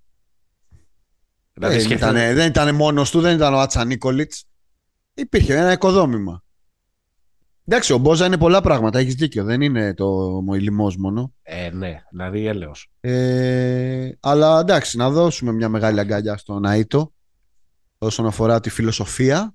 Αλλά τώρα ναι. το επιδραστικός, όχι τόσο. Ναι, είναι, ο Άιτο ρε παιδί μου είναι σε κάτι σκηνοθέτε όπως ο Ντάριο Αρζέντο. Δηλαδή είναι, είναι καλτ. Είναι για λίγο. Αντώνη ρε παιδί μου ο Άιτο, κατάλαβες. Είναι ναι, αυτό. Ναι, ναι, ναι. Κοίταξε, επιδραστικός επίσης υπήρξε και ο Γκέρσον στα χρόνια του στη βέβαια, βέβαια, βέβαια, γιατί, βέβαια. γιατί συζητάμε την στροφή στο χρονόμετρο των 24 δευτερολέπτων ε, και ε, σιγά σιγά την αναχώρηση από το delay basketball και τα λοιπά που αυτό με αυτή τη φοβερή μακάβη το, το πρέσβευσε. Ο, ο Πίνι είναι ο Νταντώνη, φίλε. Ο Πίνι είναι ο Νταντώνη. Ναι. Αλλά κέρδισε. Ο Αταμάν δεν ξέρω τι ακριβώς είναι. Αλλά ό,τι και να είναι, είναι ο Αταμάν. Φιλό Αταμάν είναι Φιλ Τζάξον. Τώρα κατάλαβες. Είναι σωστό, player. Σωστό, σωστό, σωστό, σωστό, σωστό, Δεν ξέρω ποιος ο... είναι ο Τούρκο Τεξ Winter, βέβαια. Θα το βρούμε κάποια στιγμή. Ο φίλος μας, ο Χρήστος ο Κάουρης. Αυτό είναι, έγινε ο μια. Πιο φλεγ, ο πιο φλεγματικός Έλλην ε, sportcaster. Mm-hmm, mm-hmm. Για πες, τις σε ρωτάει. Αν μου την έχουν πέσει ποτέ ο παδί των Celtics με την ατάκα από το μικρό ψάρι. Να... Ποια είναι η ατάκα από το μικρό ψάρι; Ε, κοίτα, ο πρωταγωνιστής ο... στο μικρό ψάρι λέγεται Στράτος Καραμάνης. η, η περίφημη ναι, ναι. σκηνή σωστό, πώς τους πετσόκοψες έτσι για σένα ναι, ναι, μιλάνε στα καφενεία ναι, ναι, ναι, ναι, ναι. είναι okay. ανήκει στο Γιάννη. Έχουν... Σου την έχουν πέσει λίγο ποτέ, έτσι; Ψάχνω να βρω παδού των Celtics εδώ πέρα, βέβαια. Τριφύλια βλέπω. Παναθηναϊκή είναι μόνο. Celtics δεν έχω βρει εδώ πέρα. Μάλιστα. Απαντήθηκε αυτή, αυτό το δίλημα στο, στο Twitter, να πω στους φίλους. Okay. Ε... Ο Βασίλης ρω... ρωτάει: Οι Spurs έκαναν όλα τα χρόνια σωστές κινήσεις. Πλέον όχι. Είναι πρόβλημα του staff ή υπάρχει κατάρα του Λέοναρντ. Ξέρω. Εντάξει, οι Spurs ρε παιδιά άρχισαν πάρα πολύ να παραδεχτούν. Αυτό δηλαδή φαίνεται και φέτος που κερδίζουν ναι. την ανάγκη να κάνουν ένα rebuild. Ακριβώς γιατί δεν πιστεύουν σε αυτό το πράγμα ότι μπαίνουμε μέσα και κάθομαστε χάνουμε. Δεν πιστεύει ο Πόποβιτ αυτό. Αν πίστευε θα το ε. είχε κάνει χρόνια τώρα. και δεν ξέρω πώς δεν το κάνει και φέτος. Ε, δεν γίνεται, δεν βγαίνει φέτος. Ε... Ε, κοίτα, λέ, λέει και ο Χρήστος, μιλήστε λίγο για Spurs. Τώρα που έγινε wave ο Πρίμο, άλλη μια χρονιά τσάμπα. Ε, κοίταξε, μέχρι τώρα οι Spurs έχουν 5-2. Ναι. Το αστείο είναι ότι ξαφνικά έχουν γίνει μια μηχανή παραγωγής τριπώντου. Και πέρσι. Ε, σουτάρουν κατά μέσο όρο με 14 στα 36 σε αυτά τα πρώτα 7 μάτς. Ένα πολύ τίμιο 39% και είναι έκτη στο πρωτάθλημα σε σύνολο 30 ομάδων. Ε, σε εύστοχα. Έναντι σε προσπάθειες και 7 σε ποσοστό. Mm-hmm. Ναι. Για να μην λέτε ότι δεν εξυγχρονίζεται ο Pops. Καλά πλάκα κάνεις. Ο άνθρωπος το Μαϊάμι πώς το τέντωσε το 14 να γυρίσουμε πίσω; Ναι. Θυμάται κανείς τον Ντάνι Γκριν και τον Πάτι Μιλς τι, τι φέρμα ναι. τους κάνανε; Δεν είχε ε, ποτέ τώρα... πρόβλημα με το, με το σουτ και το spacing ο, ο Όχι, ίσα ίσα. Ε, εντάξει. Τίποτα. Ε, Γουεμπανιάμα είναι η απάντηση, παιδιά. Δηλαδή, ok, okay, καλό είναι να παίρνεις παίχτες από εδώ, από εκεί, να τους κάνεις, να τους φτιάχνεις και όλα αυτά. Αλλά για να κάνεις το βήμα παραπάνω, δηλαδή η, η ιστορία των Spurs. Η, η ερώτηση είναι θα κάνουν tanking φέτο στου Spurs; Φυσικά θα κάνουν. Μα, μα εκ των πραγμάτων θα κάνουν γιατί δεν έχουν το ταλέντο να πάνε παραπάνω. Α, εγώ δεν λέω να, να κάνουν ε, 22 νίκες γιατί δεν μπορούν να κάνουν περισσότερες. Εγώ λέω να κάνουν αυτό που έκανε η OKC που είπες στον SGA πέρσι. Εντάξει, πήγαινε σπίτι σου για το υπόλοιπο της χρονιάς. Όχι, το πρώτο. Δεν έχουν το... θα, θα κάνουν ένα πολύ ευγενικό tanking. Okay. Δεν νομίζω ότι θα πούνε. Και, σε ποιον θα πούνε, στο, στο Johnson; Και να πω κάτι. Και συγγνώμη που μιλάω με αρκτικόλεξα. Ok, okay, εσύ και SGA. λοιπόν. Είναι στόχος των Lakers να πάρουν το Γουεμπανιάμα, ρωτάει ο Νίκος. Δεν μπορούν να τον πάρουν το Γουεμπανιάμα γιατί τα pick μας τα έχουν οι Pelicans. το οποίο θα είναι τρελό έτσι. Δηλαδή να, να, να, να γίνει κανένα τέτοιο και να πάρουν οι Pelicans Zion με Γουεμπανιάμα. Η, η, η, απάντηση που θέλω να δώσω είναι δεν νομίζω ακόμα. Ναι η απάντηση που έχω είναι δεν νομίζω και ούτε θα γίνει ο στόχος τους. Εντάξει. Ρωτάει ο Αντώνης παρομοιάστε λέει πόσο ψέκι είναι ο Καϊρή με ελληνικά παραδείγματα. Τώρα, αν αυτό που ρωτάς είναι αν είναι ο Γρηγόρης Πετράκος, δεν είναι, όχι. Ξέρω. Ο Γρηγόρης Πετράκος με handles. ναι. Ε... Έχουμε το συμπαθώ ρε παιδιά τον Κάιρη. δηλαδή το έχουμε, ξα... το έχουμε ξαναπεί. Δεν ενστερίζομαι τίποτα προφανώς από όσα λέει και όλα αυτά τα κατά καιρούς. Πιστεύω ότι είναι ένα βασανισμένο παιδί. Κα, βασανισμένο. Ο γελίος είναι βασανισμένο. Όχι, εγώ βασανισμένος θα πω. Δεν θα πω γελίος. Πάντως, παιδιά, αυτά που κάνει είναι, είναι, είναι, είναι, είναι ασύλληπτος παίχτης. Δεν μπορώ, δεν μπορώ να τον μισήσω. Εντάξει, ναι, αλλά δεν βλέπονται φέτος. Και, και αυτός με δίδυο ότι δεν βλέπονται. Προφανώς. Ε, βέβαια. Μπέικον, ευχή ή κατάρα; Έλα να συζητήσουμε και τίποτα της επικαιρότητας. Ε, τι, εντάξει, ευχή είναι ο Μπέικον. Δεν υπάρχει συζήτηση για μένα. Ναι. Ε, ε κατάρα, να, το, να το πάω έτσι. Σε, σε κατάρα μπορεί να εξελιχθεί να κάποιος νομίζει ότι ο Μπέικον έρχεται και ξαφνικά ο Παναθηναϊκός θα γίνει. Πώς το λένε. Το ρωτάει και κάποιος μετά. Με τον Μπέικον ο Παναθηναϊκός γίνεται ομάδα οχτάδα. Ε, δεν γίνεται ομάδα οχτάδα ο Παναθηναϊκός με τον Μπέικον. Με, με τίποτα, παιδιά. Μην... Αλλά θα είναι καλύτερος. Θα είναι καλύτερος. Δηλαδή έχει χάσει μάτς και με τη Μονακό και με τη Ρεάλ που ε, όσο καυτός και να είναι ο, ο Williams όπως ήταν στο, στο μάτς με τη Μονακό, ε, λείπει ένα closer πρέπει να πάρει τις πέντε τελευταίες μπάλες. Θα τον βοηθήσει να πάρει κάποιες νίκες. Το bacon, παιδιά, πάντα νοστιμίζει το φαγητό. Αλλά δεν φέρνει ευτυχία. Γραμμένο το έχει αυτό, πιστεύω. Φέρνει θερμίδες. Oh. Εντάξει. Ε, για... Κοίταξε, όταν, όταν μια ομάδα είναι τόσο ελληματική σε ταλέντο όσο είναι ο φετινός Παναθανικό, το να πάει να παίχνει με το ταλέντο του Μπέικον δεν το συζητάμε. Αλλά ναι, ναι μην περιμένει κανένας ξαφνικά ότι θα λυθούν ως διαμαγείας όλα, τα, ε, όλα τα ζητήματα. Και αν αυτός βγάλει και μερικά κακά χαρακτηριστικά που έχει, ξέρεις... Ball hog. Ε, ball hog, λίγο να έρθει και να καταλάβει ότι τον περιμένουν κάπως αμεσία και να, ξέρεις, να έχει και ένα δικό του καπετανά. του ατζέντα. Ατζέντα, ακριβώς όπως το λες. Ξέρεις, μπορεί να δημιουργήσει προβλήματα. Πάντως, ε, ε, όλοι έχουμε διαβάσει για το serial, τον θέλαν, δεν τον θέλαν, είναι καλός χαρακτήρας, δεν είναι καλός χαρακτήρας. Αυτό που έχουν δείξει στα πέντε πρώτα μάτς, ο Παναγικός χρειάζεται ένα καλό, έναν ακόμα καλό παίκτη. Ε, και από τους διαθέσιμους ήταν ο καλύτερος, νομίζω. Ακριβώς. Άρα είναι. Δηλαδή, περισσεύει λίγο μετά η κουβέντα. Εδώ που έχουμε φτάσει, έτσι, δεν μιλάω για επίπεδο αρχικού σχεδιασμού, το αν χωράει, το αν ο Παναθηναϊκός έχει 12 τριάρια ή 21 2 μισάρια ή όλα αυτά τα πράγματα. Ναι. Τώρα, εδώ που είσαι, κοιτάς να κάνεις ό,τι καλύτερο. Μαύρο άλογο του NBA και της ε, Ευρωλίγκας. Ξεκινήσουμε από Ευρωλίγκα. Έτσι όπως έχει ξεκινήσει η σεζόν, δεν ξέρω αν μπορούμε να τα θεωρήσουμε και μαύρα άλογα, αλλά η Μονακό και η Φενέρ δείχνουν τέτοια ναι, χαρακτηριστικά. Ναι, σωστό. Έτσι δεν είναι; Ναι, ναι. Εντάξει, είναι δύο ομάδες που έχουν παίξει και πολύ ωραία μέχρι τώρα. Πολύ ωραία, πολύ ωραία. Εντάξει, για, την, για τη Μονακό είχαμε κάνει και εκτενή αναφορά στο τέτοιο. Η Φενέρ ναι, ναι. όμως είναι καταπληκτική. Ειδικά ναι, το ναι. τελευταίο μάτς με την ΕΦΕΣ ήταν φανταστική. Ναι, ναι. 5-0 Φενέρ, 4-1 η Μονακό. Ε... Ε, ε, ε, έχεις να προσθέσεις κάποιον άλλον; Όχι, όχι, δεν νομίζω. Δεν νομίζω. NBA? NBA ε, παραμένω πιστός στους Nuggets. Θα το... Ότι είναι το... Το μαύρο άλογο. Ότι είναι το μαύρο άλογο, μάλιστα. Ναι. Μήπως είναι το μαύρο άλογο του NBA το Memphis; Πρέπει να γυρίσει ο Τζάρεν. Ναι, σίγουρα. Για να έχουμε ολοκληρωμένη εικόνα. Και επίσης, μήπως. Τώρα είναι πολύ τζογαδόρικο αυτό που σου λέω. Mm-hmm. Μήπως είναι το Phoenix το μαύρο άλογο της χρονιάς; Όχι. Όχι. Ε. Sorry, sorry φίλε. Θα, θα, θα, το επαναφέρεις σε κάθε επεισόδιο και θα σου λέω όχι. εντάξει, ρε παιδί μου, τώρα είναι πολύ. Τώρα συζητάμε μετά από 6-7 παιχνίδια. Δεν είναι κακή μέχρι τώρα πάντως. Ε, καλή θα είναι, ρε παιδί μου. Σου, σου μοιάζουν, καλή. Και μοιάζουν να είναι και λίγο. Δηλαδή, μου φαίνεται σαν να είναι λίγο πιο συνειδητοποιημένοι στη διαχείριση του Chris Paul. Ξέρω εγώ. Εντάξει, φίλε Οκτώβριο είναι. Μπορεί να κάνω και 60 νίκες πάλι. Να σου πω. Τζοκ Λαντέιλ να πούμε. Πολύ σημαντική. Πολύ καλός. Ε, για πάμε να το τρέξουμε λίγο, γιατί πάμε για, για τρία πάμε, σήμερα. Πάμε ρε λοιπόν. τώρα. Θέλουν ρε. Γιατί νομίζω κάνανε 100 ερωτήσεις. Θέλουν να κάνουν το ακούνε δύο ώρες.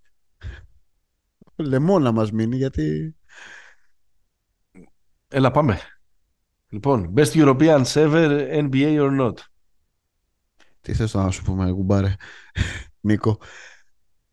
Τον καλύτερο Ευρωπαίο ever. Θέλω να το, να το πάμε έτσι. Έναν. Αυτή τη στιγμή. Ο Ντίρκ. Ο Ντίρκ. Και, σε, ο... και του χρόνου ο Γιάννης. Αυτά. Ο Γιάννης. Και αργά ή γρήγορα και ο Λούκα. Mm-hmm. Σε ποια ομάδα ιδανικά θα θέλατε να δείτε το Σάσα στο NBA. Όχι στους Kings, ρωτάει. Εντάξει, αυτό είναι εσύ στους Lakers. Ok.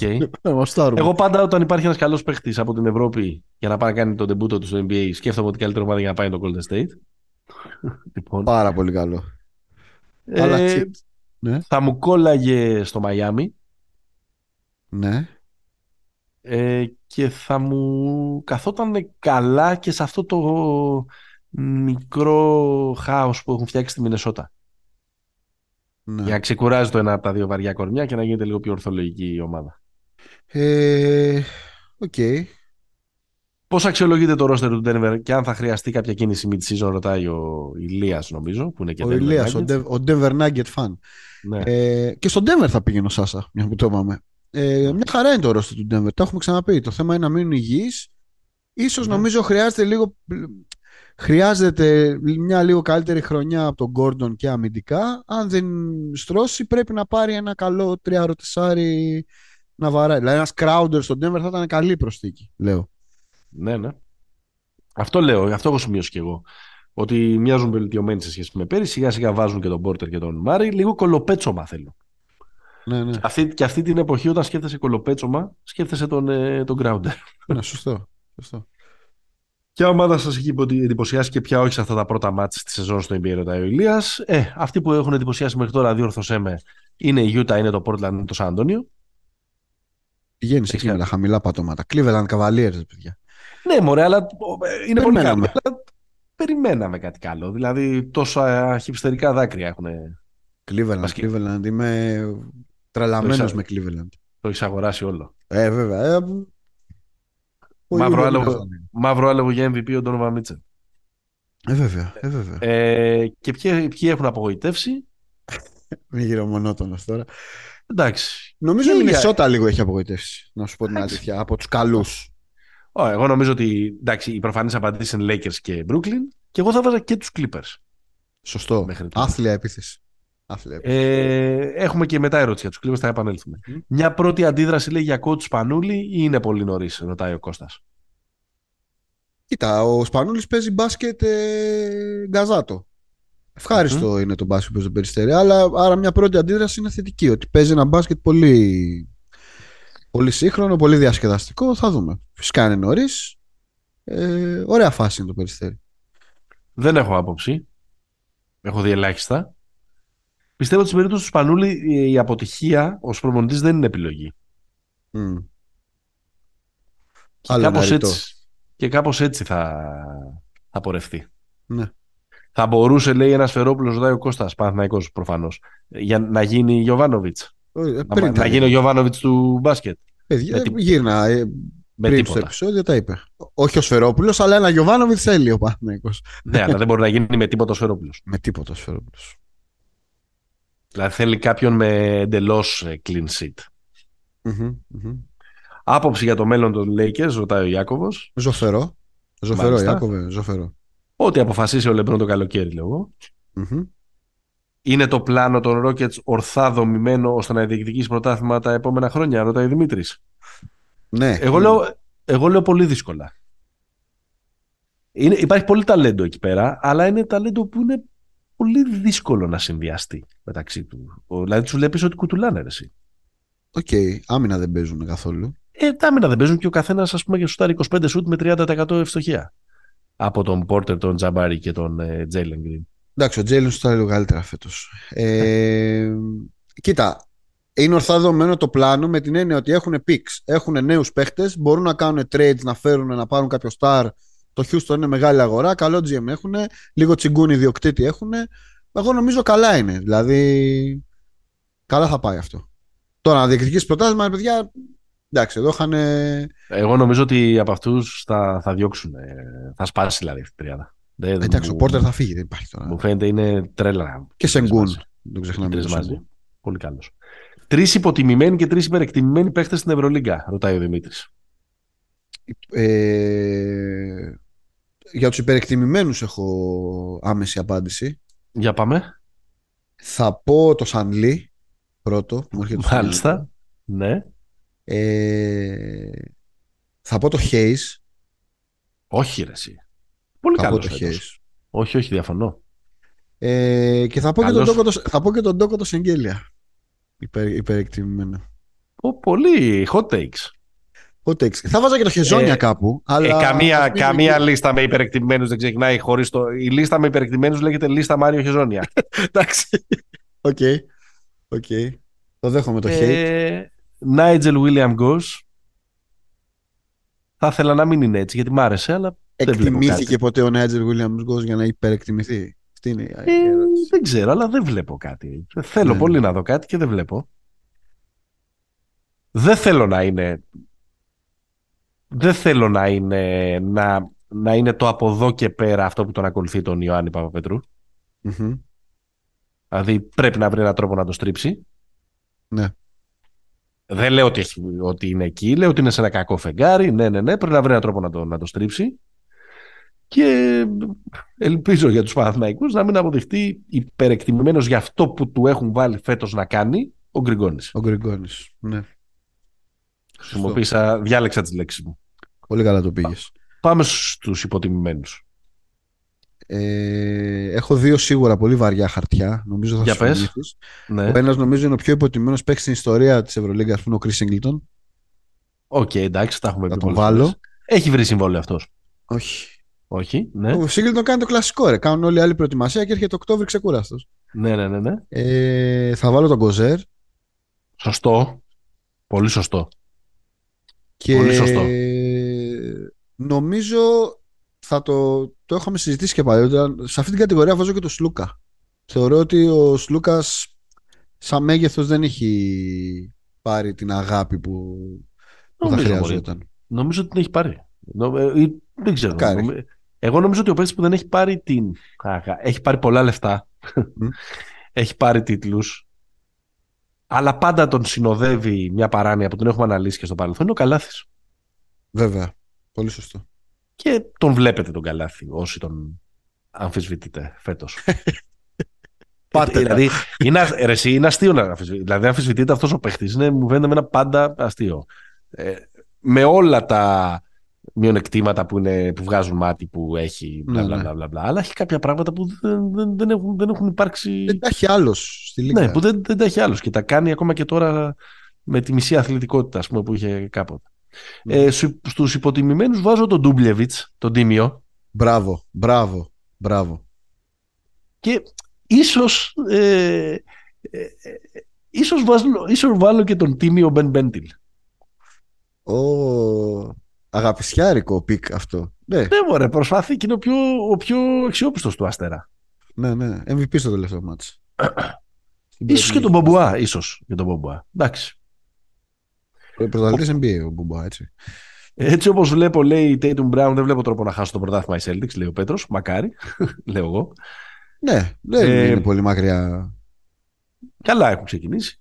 Δεν φαίνεται να έχουν επηρεαστεί και πολύ από το σκάνδαλο Ιντόκα. Τι λείπει τον Παναθηναϊκό για να γίνει ξανά υπολογίσιμη δύναμη, ρωτάει ο Δημήτρης. Τα είπαμε, ηρεμία, πλάνο. Πανέρχονται. Η, η, ηρεμία, πλάνο και πάνω απ' όλα ειλικρίνεια, παιδιά. Ειλικρίνεια. Έτσι, έτσι. Σε σειρά playoff με πλήρη ρόστερο Ολυμπιακός ή Μονακό, ρωτάει ο Σπύρος. Καταρχάς αυτή θα είναι σειράρα. Πάλι. και λόγω των περσινών, είδατε και το μάτι προχθές κτλ. Αν μου λέτε από τώρα ότι σου δίνω το Ολυμπιακός Μονακό, θα γίνει. Αδιάφορο μου είναι το πλεονέκτημα της έδρας. Στα playoff, τα λεφτά μου τα βάζω στο Σιράρα και στον Ολυμπιακό. Τα λεφτά μου στο, ναι, στο Σιράρα τη βλέπω λίγο πιο ψηλιασμένη τη Μονακό, κυρίως αμυντικά ναι. και θα πάω λίγο ριακά με Μονακό εγώ. Νίκος, υιοθετείτε το hype για Γουεμπανιάμα ή το κορμίτι δεν θα αντέξει για πολλά χρόνια; Νικόλα, Άκου το προηγούμενο κάναμε ολόκληρο. Άκου το, προηγούμε... το προ-προηγούμενο επεισόδιο. Το υιοθετούμε, αλλά φοβόμαστε την κατάρα του μονοκαιρου mm Υπάρχει ταλέντος στις μικρές ηλικίες, ρωτάει ο στράτος που μένει αναξιοποιητό. Μεγάλη, Είναι πολύ μεγάλη κουβέντα αυτή. Τώρα υπάρχει ταλέντο, υπάρχει λιγότερο ταλέντο μάλλον σε σχέση με το παρελθόν. Το βλέπετε, ας πούμε, και από την παραγωγή. Μοιάζει να μην υπάρχει αναπτυξιακό πρόγραμμα. Ή τέλος πάντων. Δεν είναι αναξιοποιητό. Δεν νομίζω ότι υπάρχουν παιδιά που αξίζουν να παίξουν και δεν παίζουν. Δεν νομίζω ότι υπάρχει. Ναι. Ίσως δεν ε, ότι παίζεται με έναν τρόπο το μπάσκετ τέλος πάντων στην Α1 να το πω έτσι ναι. δεν βοηθάει πάρα πολύ ρε παιδί μου να αξιοποιηθεί το ταλέντο δηλαδή Καλά καταρχάς δεν υπάρχει θέση για τα παιδιά στην Α1 ε, καλά δεν υπάρχει θέση στα παιδιά, για τα παιδιά εντάξει. Επειδή έχουμε 7 ξενούς αυτό είναι το πρόβλημα ε, τώρα. ναι, ε, ξέρω Τι κάνουμε. Και επίσης έχει αλλάξει, τα έχουμε πει και σε προηγούμενες φορές όταν, όταν κάνουμε πάντα τους απολογισμούς την εθνική, ότι έχει αλλάξει και η ελληνική κοινωνία, ο ελληνικός αθλητισμός. Δηλαδή και ο ελληνικός αθλητισμός δεν γίνεται να μην το εκμεταλλευτεί μια ελληνική κοινωνία με μετανάστες, με άλλο πληθυσμό κτλ. Δηλαδή αντί να, αντί να έχουμε πονηρευτεί με τον Λορέντζο Μπράουνα του Αλμπαθέτε που λέει ο Κάουρης και να πάμε να κάνουμε Τόμα Γουόκα από το περιστέρι, μπορούμε να πάμε να βρούμε τον Έλληνα. Ε, της... Μπράουν. Τον Έλληνα Λορέτζο. Το, όχι τον Έλληνα Μπράουν, δηλαδή τα παιδιά ε, που γεννήθηκαν εδώ, τους επόμενους αντιτοκούμπο. Να στο πάμε. Είναι η απόση του Ολυμπιακού, έχω να πω. Ναι. Γιατί τόσα χρόνια δεν μπορεί να φέρει τον Will Beckton, λέει ο Παναθηναϊκός ο Δημήτρης. Αυτός φαντάζομαι τώρα ο Δημήτρης τι, τι ζωχάδα έχει τραβήξει, βλέποντας και τον Will Beckton να παίζει πολύ καλά με την. Ε, με είναι, είναι, είναι, πολλά τα λεφτά, λέω. Τι να σου πούμε τώρα εμείς. Αν αντί για Τζινόμπιλι Πάρκερ οι Σπέρς είχαν Σπανούλη Διαμαντίδη, πόσα έπαιρναν, ρωτάει ο Μένιος. Λιγότερα, λέω εγώ. Ε, ναι, μωρέ. Εντάξει. Το... Ναι, λιγότερα. Όχι Θα μιλήσει ρε Καραμάνη επιτέλους για τον Κόζ Κατζούρι και την ομαδάρα του, λέει ο Χριστόδηλο. Τα είπα πριν, Μη... Χριστόδηλε. Μιλάει επιτέλους. Τα είπα πριν. Καλή ομάδα έχουμε, εντάξει. Έχουμε 7 παίχτες. Με 7 παίχτες θα κάνουμε και είτε θα κάνουμε και καλές νίκες, θα δούμε. Μας πλήγωσε λίγο το μάτσο με τη Βόνη. Ο Μάνος ρωτάει, ο Παναθηναϊκός με Βεζένκοφ Walkup πήγαινε Final Four; Όχι Μάνο. Όχι Μάνο. Με Βεζένκοφ Walkup, Σλούκα. Ε... Λαρετζάκι. Μπαρτζόκα. Μπορεί και να πήγαινε.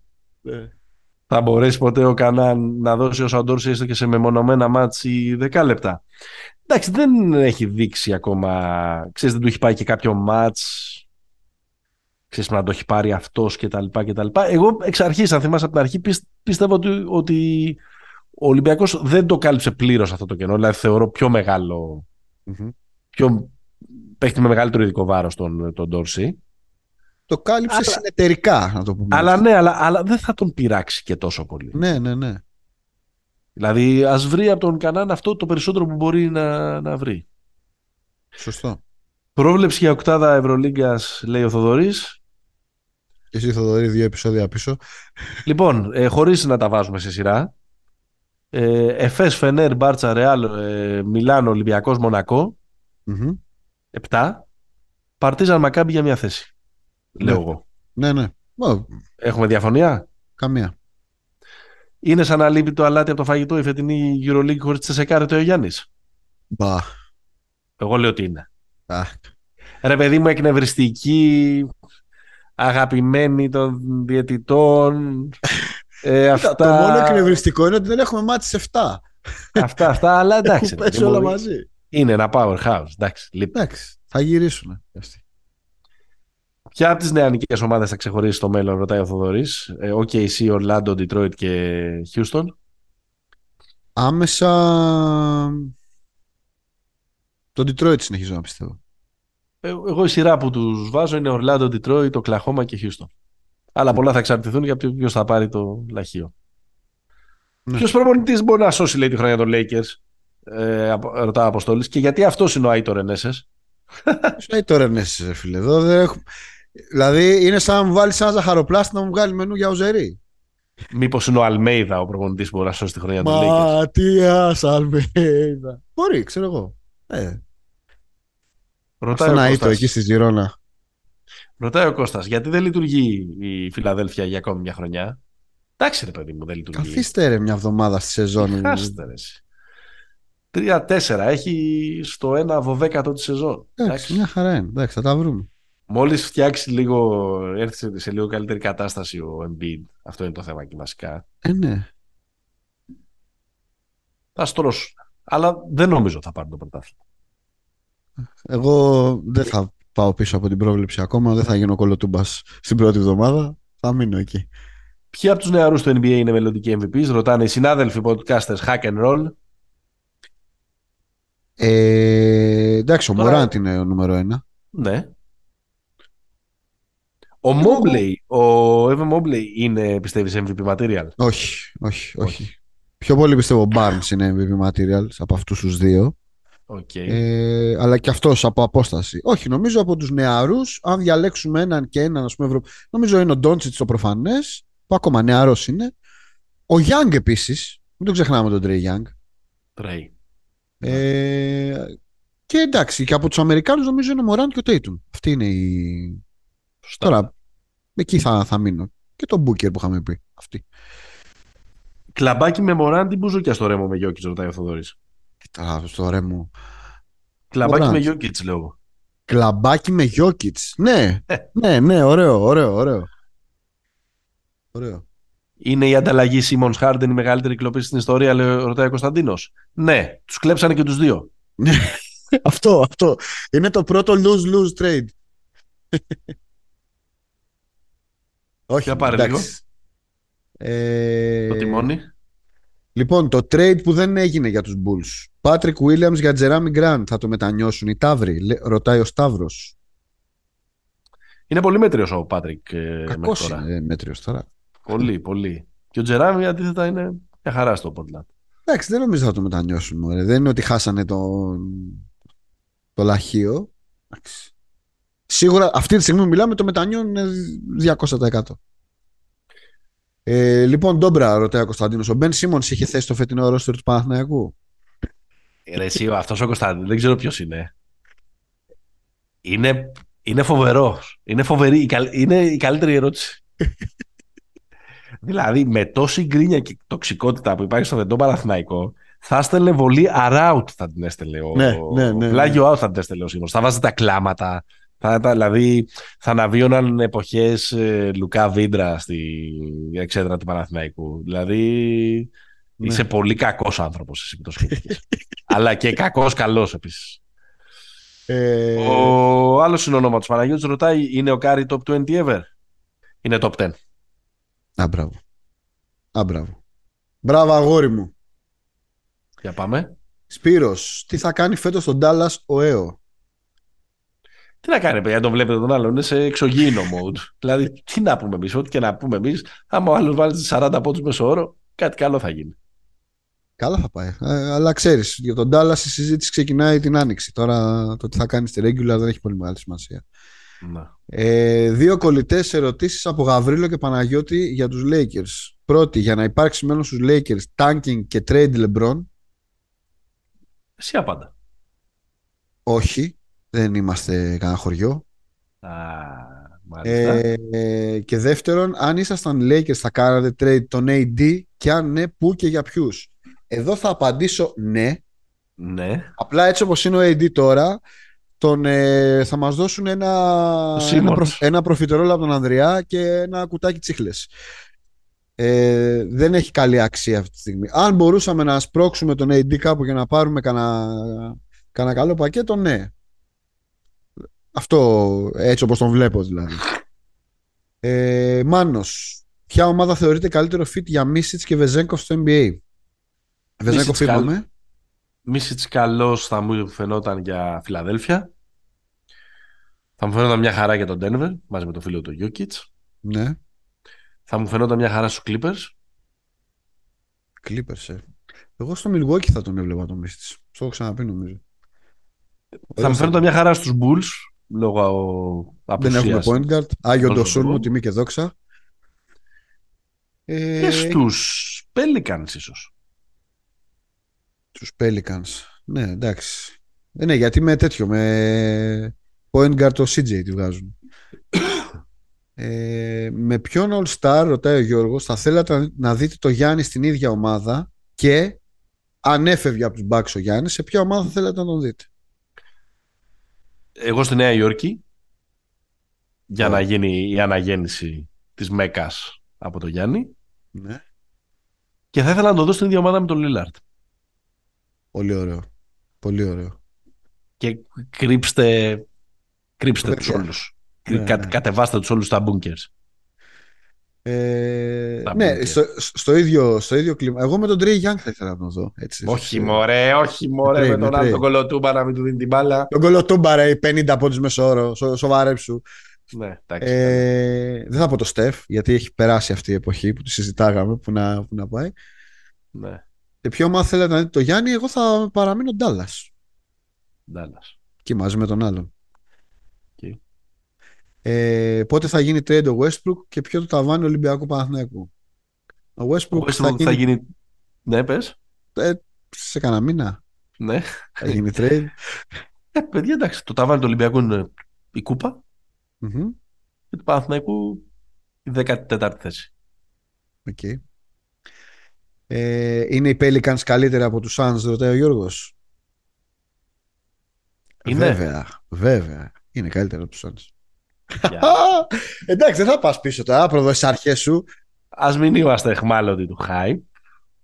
Και ας κοιτάξουμε και το ιατρικό δελτίο, λέω εγώ. Εντάξει, εντάξει, εντάξει. Okay. Ε, πάνω για πόσο ακόμα θα πονάνε τα μάτια μας με αυτό που παίζει ο Brooklyn. Ε, τουλάχιστον μέχρι να διώξει τον Νάσ. Όχι ότι είναι ο Νάσο αποκλειστικός υπεύθυνος, αλλά τι να πω, ξέρω εγώ, μοιάζουν σαν να παίζουν για να τον διώξουν. Κοίτα, μπορείς να βλέπεις τα μάτια των ε, Μπρουκ του των Nets χωρίς να κοιτάς τι γίνεται όταν παίρνουν την μπαλά οι αντίπαλοι. Δηλαδή στην επίθεση είναι, πολύ ωραίο.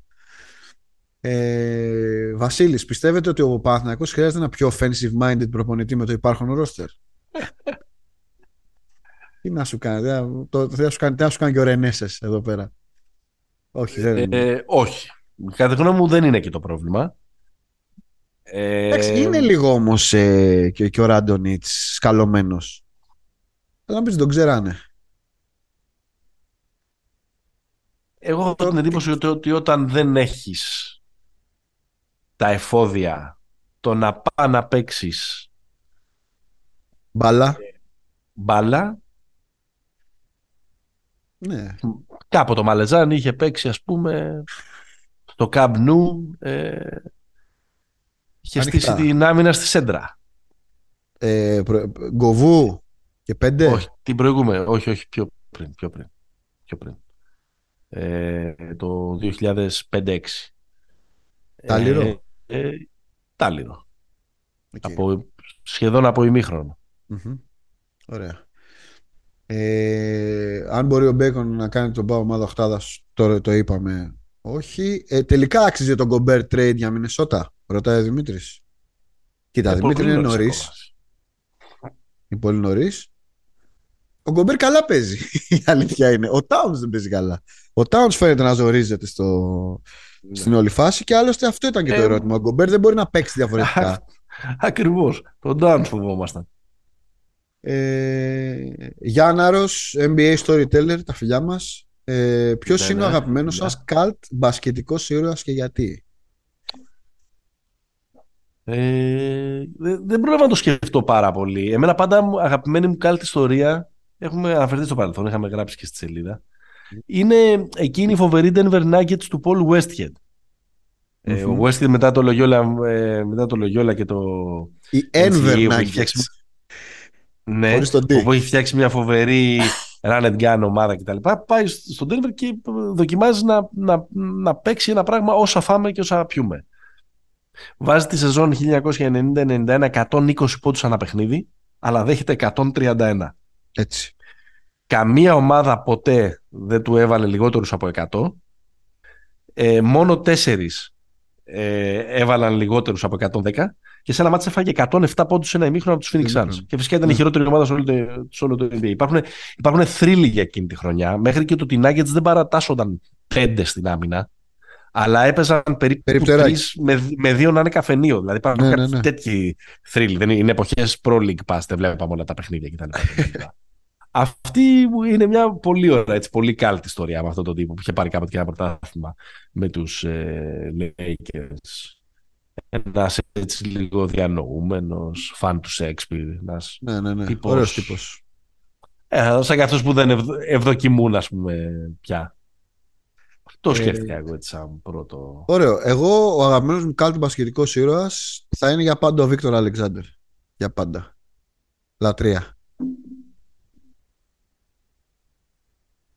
Α, ok, ok, ok, ok.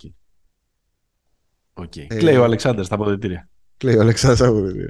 Λοιπόν, αφήστε τα NBA και πείτε ποιος θα ανέβει από Α2. Ρε Κώστα, θα ανέβει; Ξέρω εγώ, τρίτονας είναι πρώτος από ό,τι είδα. Εγώ θέλω να ανέβει ο Ηρακλής. Γιατί ο Ηρακλή πρέπει να παίζει Α1 αυτό χρόνο. Ε, Euroleague κορυφαία πεντάδα 2010, ε, δεκαετίας 2010 με παίχτες κανονικά στις θέσεις τους αν γίνεται και, ο, και, ο, και αν ο αγαπημένος μου Μπιέλιτσα, ρωτάει ο Φάνης, έχει θέση σε αυτή την πεντάδα. Tens. Εγώ έχω τρεις σίγουρους. Ναι. Αυτή δεν έχω δει την ερώτηση. Ναι. Ήταν από τις τελευταίες. Ε, νομίζω τρεις είναι οι σίγουροι. Ο Σπανούλης, Ντεκολό, Χάιντς είναι σίγουροι νομίζω σε αυτή την πεντάδα. Ε, ναι. Για τη δεκαετία του 2010. Τώρα οι άλλοι δύο είναι, είναι πολύ υποψήφοι. Γιατί μιλάμε τώρα για τον Μπρίντεζι τον, τον, τον βάζεις, τον βάζεις; Ε, δεν ξέρω, είναι... Α, άσε να το σκεφτούμε. ναι, ναι, αυτή θα την πάρουμε, θα την πάρουμε για το επόμενο. Ε, θα έπρεπε να υπάρχει μια θα έπρεπε να υπάρχει μια δεύτερη λίγκα στο NBA για να ανεβοκατεβαίνουν οι ομάδες. Έγινε και σχετική συζήτηση. Ε... Ε, έγινε, ναι, αλλά τώρα ρε συ Νίκο, τι θες να ξεχάσουμε και αυτά που ξέρουμε, δηλαδή, τώρα θες και εσύ. Ε, λοιπόν, ε, Σωτήρης, είναι ο Μπρουκ Λόπεζ ο πιο υποτιμημένος ψηλός της Λίγκας. Ε, όχι, μωρέ. Όχι, δεν είναι υποτιμημένος. Δεν είναι καθόλου. Και κάνει και καταπληκτική χρονιά. Ξέρεις, αυτοί όταν παίρνουν πρωτάθλημα τελειώνει η συζήτηση για το legacy τους. Είναι ο Μάικ Τζέιμς ο καλύτερος Αμερικάνος της δεκαετίας στην Ευρωλίγκα, ρωτάει ο Γιάννης. Της δεκαετίας. Είναι τζογαδόρικο το ερώτημα. Ε, ο Χάινς είναι ο καλύτερος, ο πιο. Και εγώ νομίζω ότι ο Χάινς είναι σε, σε, σε διάρκεια. Ε, ο Κλάιμπερν είναι επίσης ένας Αμερικάνος που έχει γράψει και έχει πάρει και τίτλους. Ο Λάρκιν επίσης έχει πάρει τίτλους. Κοιτάξτε, πρέπει να πούμε και για τον James, ακόμα και όσοι δεν είμαστε fans όχι των χαρακτηριστικών του, αλλά ξέρεις, όλου του πακέτου James, ας πούμε, και ότι είναι κάθε χρόνο και καλύτερος και πιο ώριμος. Αυτό πρέπει να το παραδεχτούμε. Είναι ο πιο ταλαντούχος Αμερικάνος δεκαετίας στην Ευρωλίγα, εγώ πιστεύω. Ok. Okay. Ο Δημήτρης ρωτάει: Θεωρείτε ότι οι Clippers θα πακετάρουν 2-3 από τα 7 συμβόλαια 10 16 εκατομμυρίων που έχουν για να πάρουν ένα ακόμα star στην trade deadline; Καμιά ιδέα ποιο να πάρουν; Ξέρω εγώ. Το πρόβλημα είναι ότι αυτή τη στιγμή δεν έχουν που να στηριχθούν με το ατέρμονο load management. Δηλαδή, ο Λέοναρ δεν έχει γυρίσει. Είναι knee management. Το γράφουν έτσι στα δελτία τύπου. ναι. Knee management. Και με αυτή τη συνθήκη νομίζω ότι είναι και υπερτιμημένο αυτό το περίφημο βάθος. Δηλαδή, αν δεν παίζει ο Λέοναρντ και δεν παίζει και ο, και ο Πολ Τζόρτζ, τι θα τον κάνω ότι έχει το Λουκενάρντ. Σωστό. Ναι, ναι, ναι.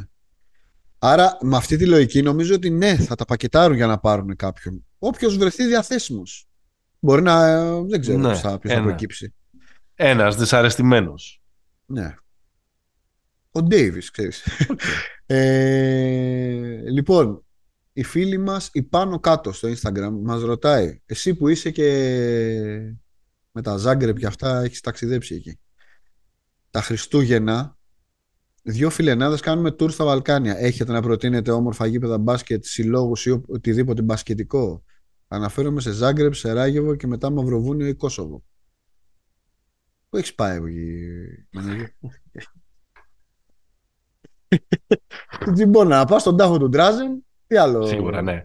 Σίγουρα, ναι. Στο, στο Ζάγκρεπ, στη Τζιμπόνα, στο Μυροβόητο.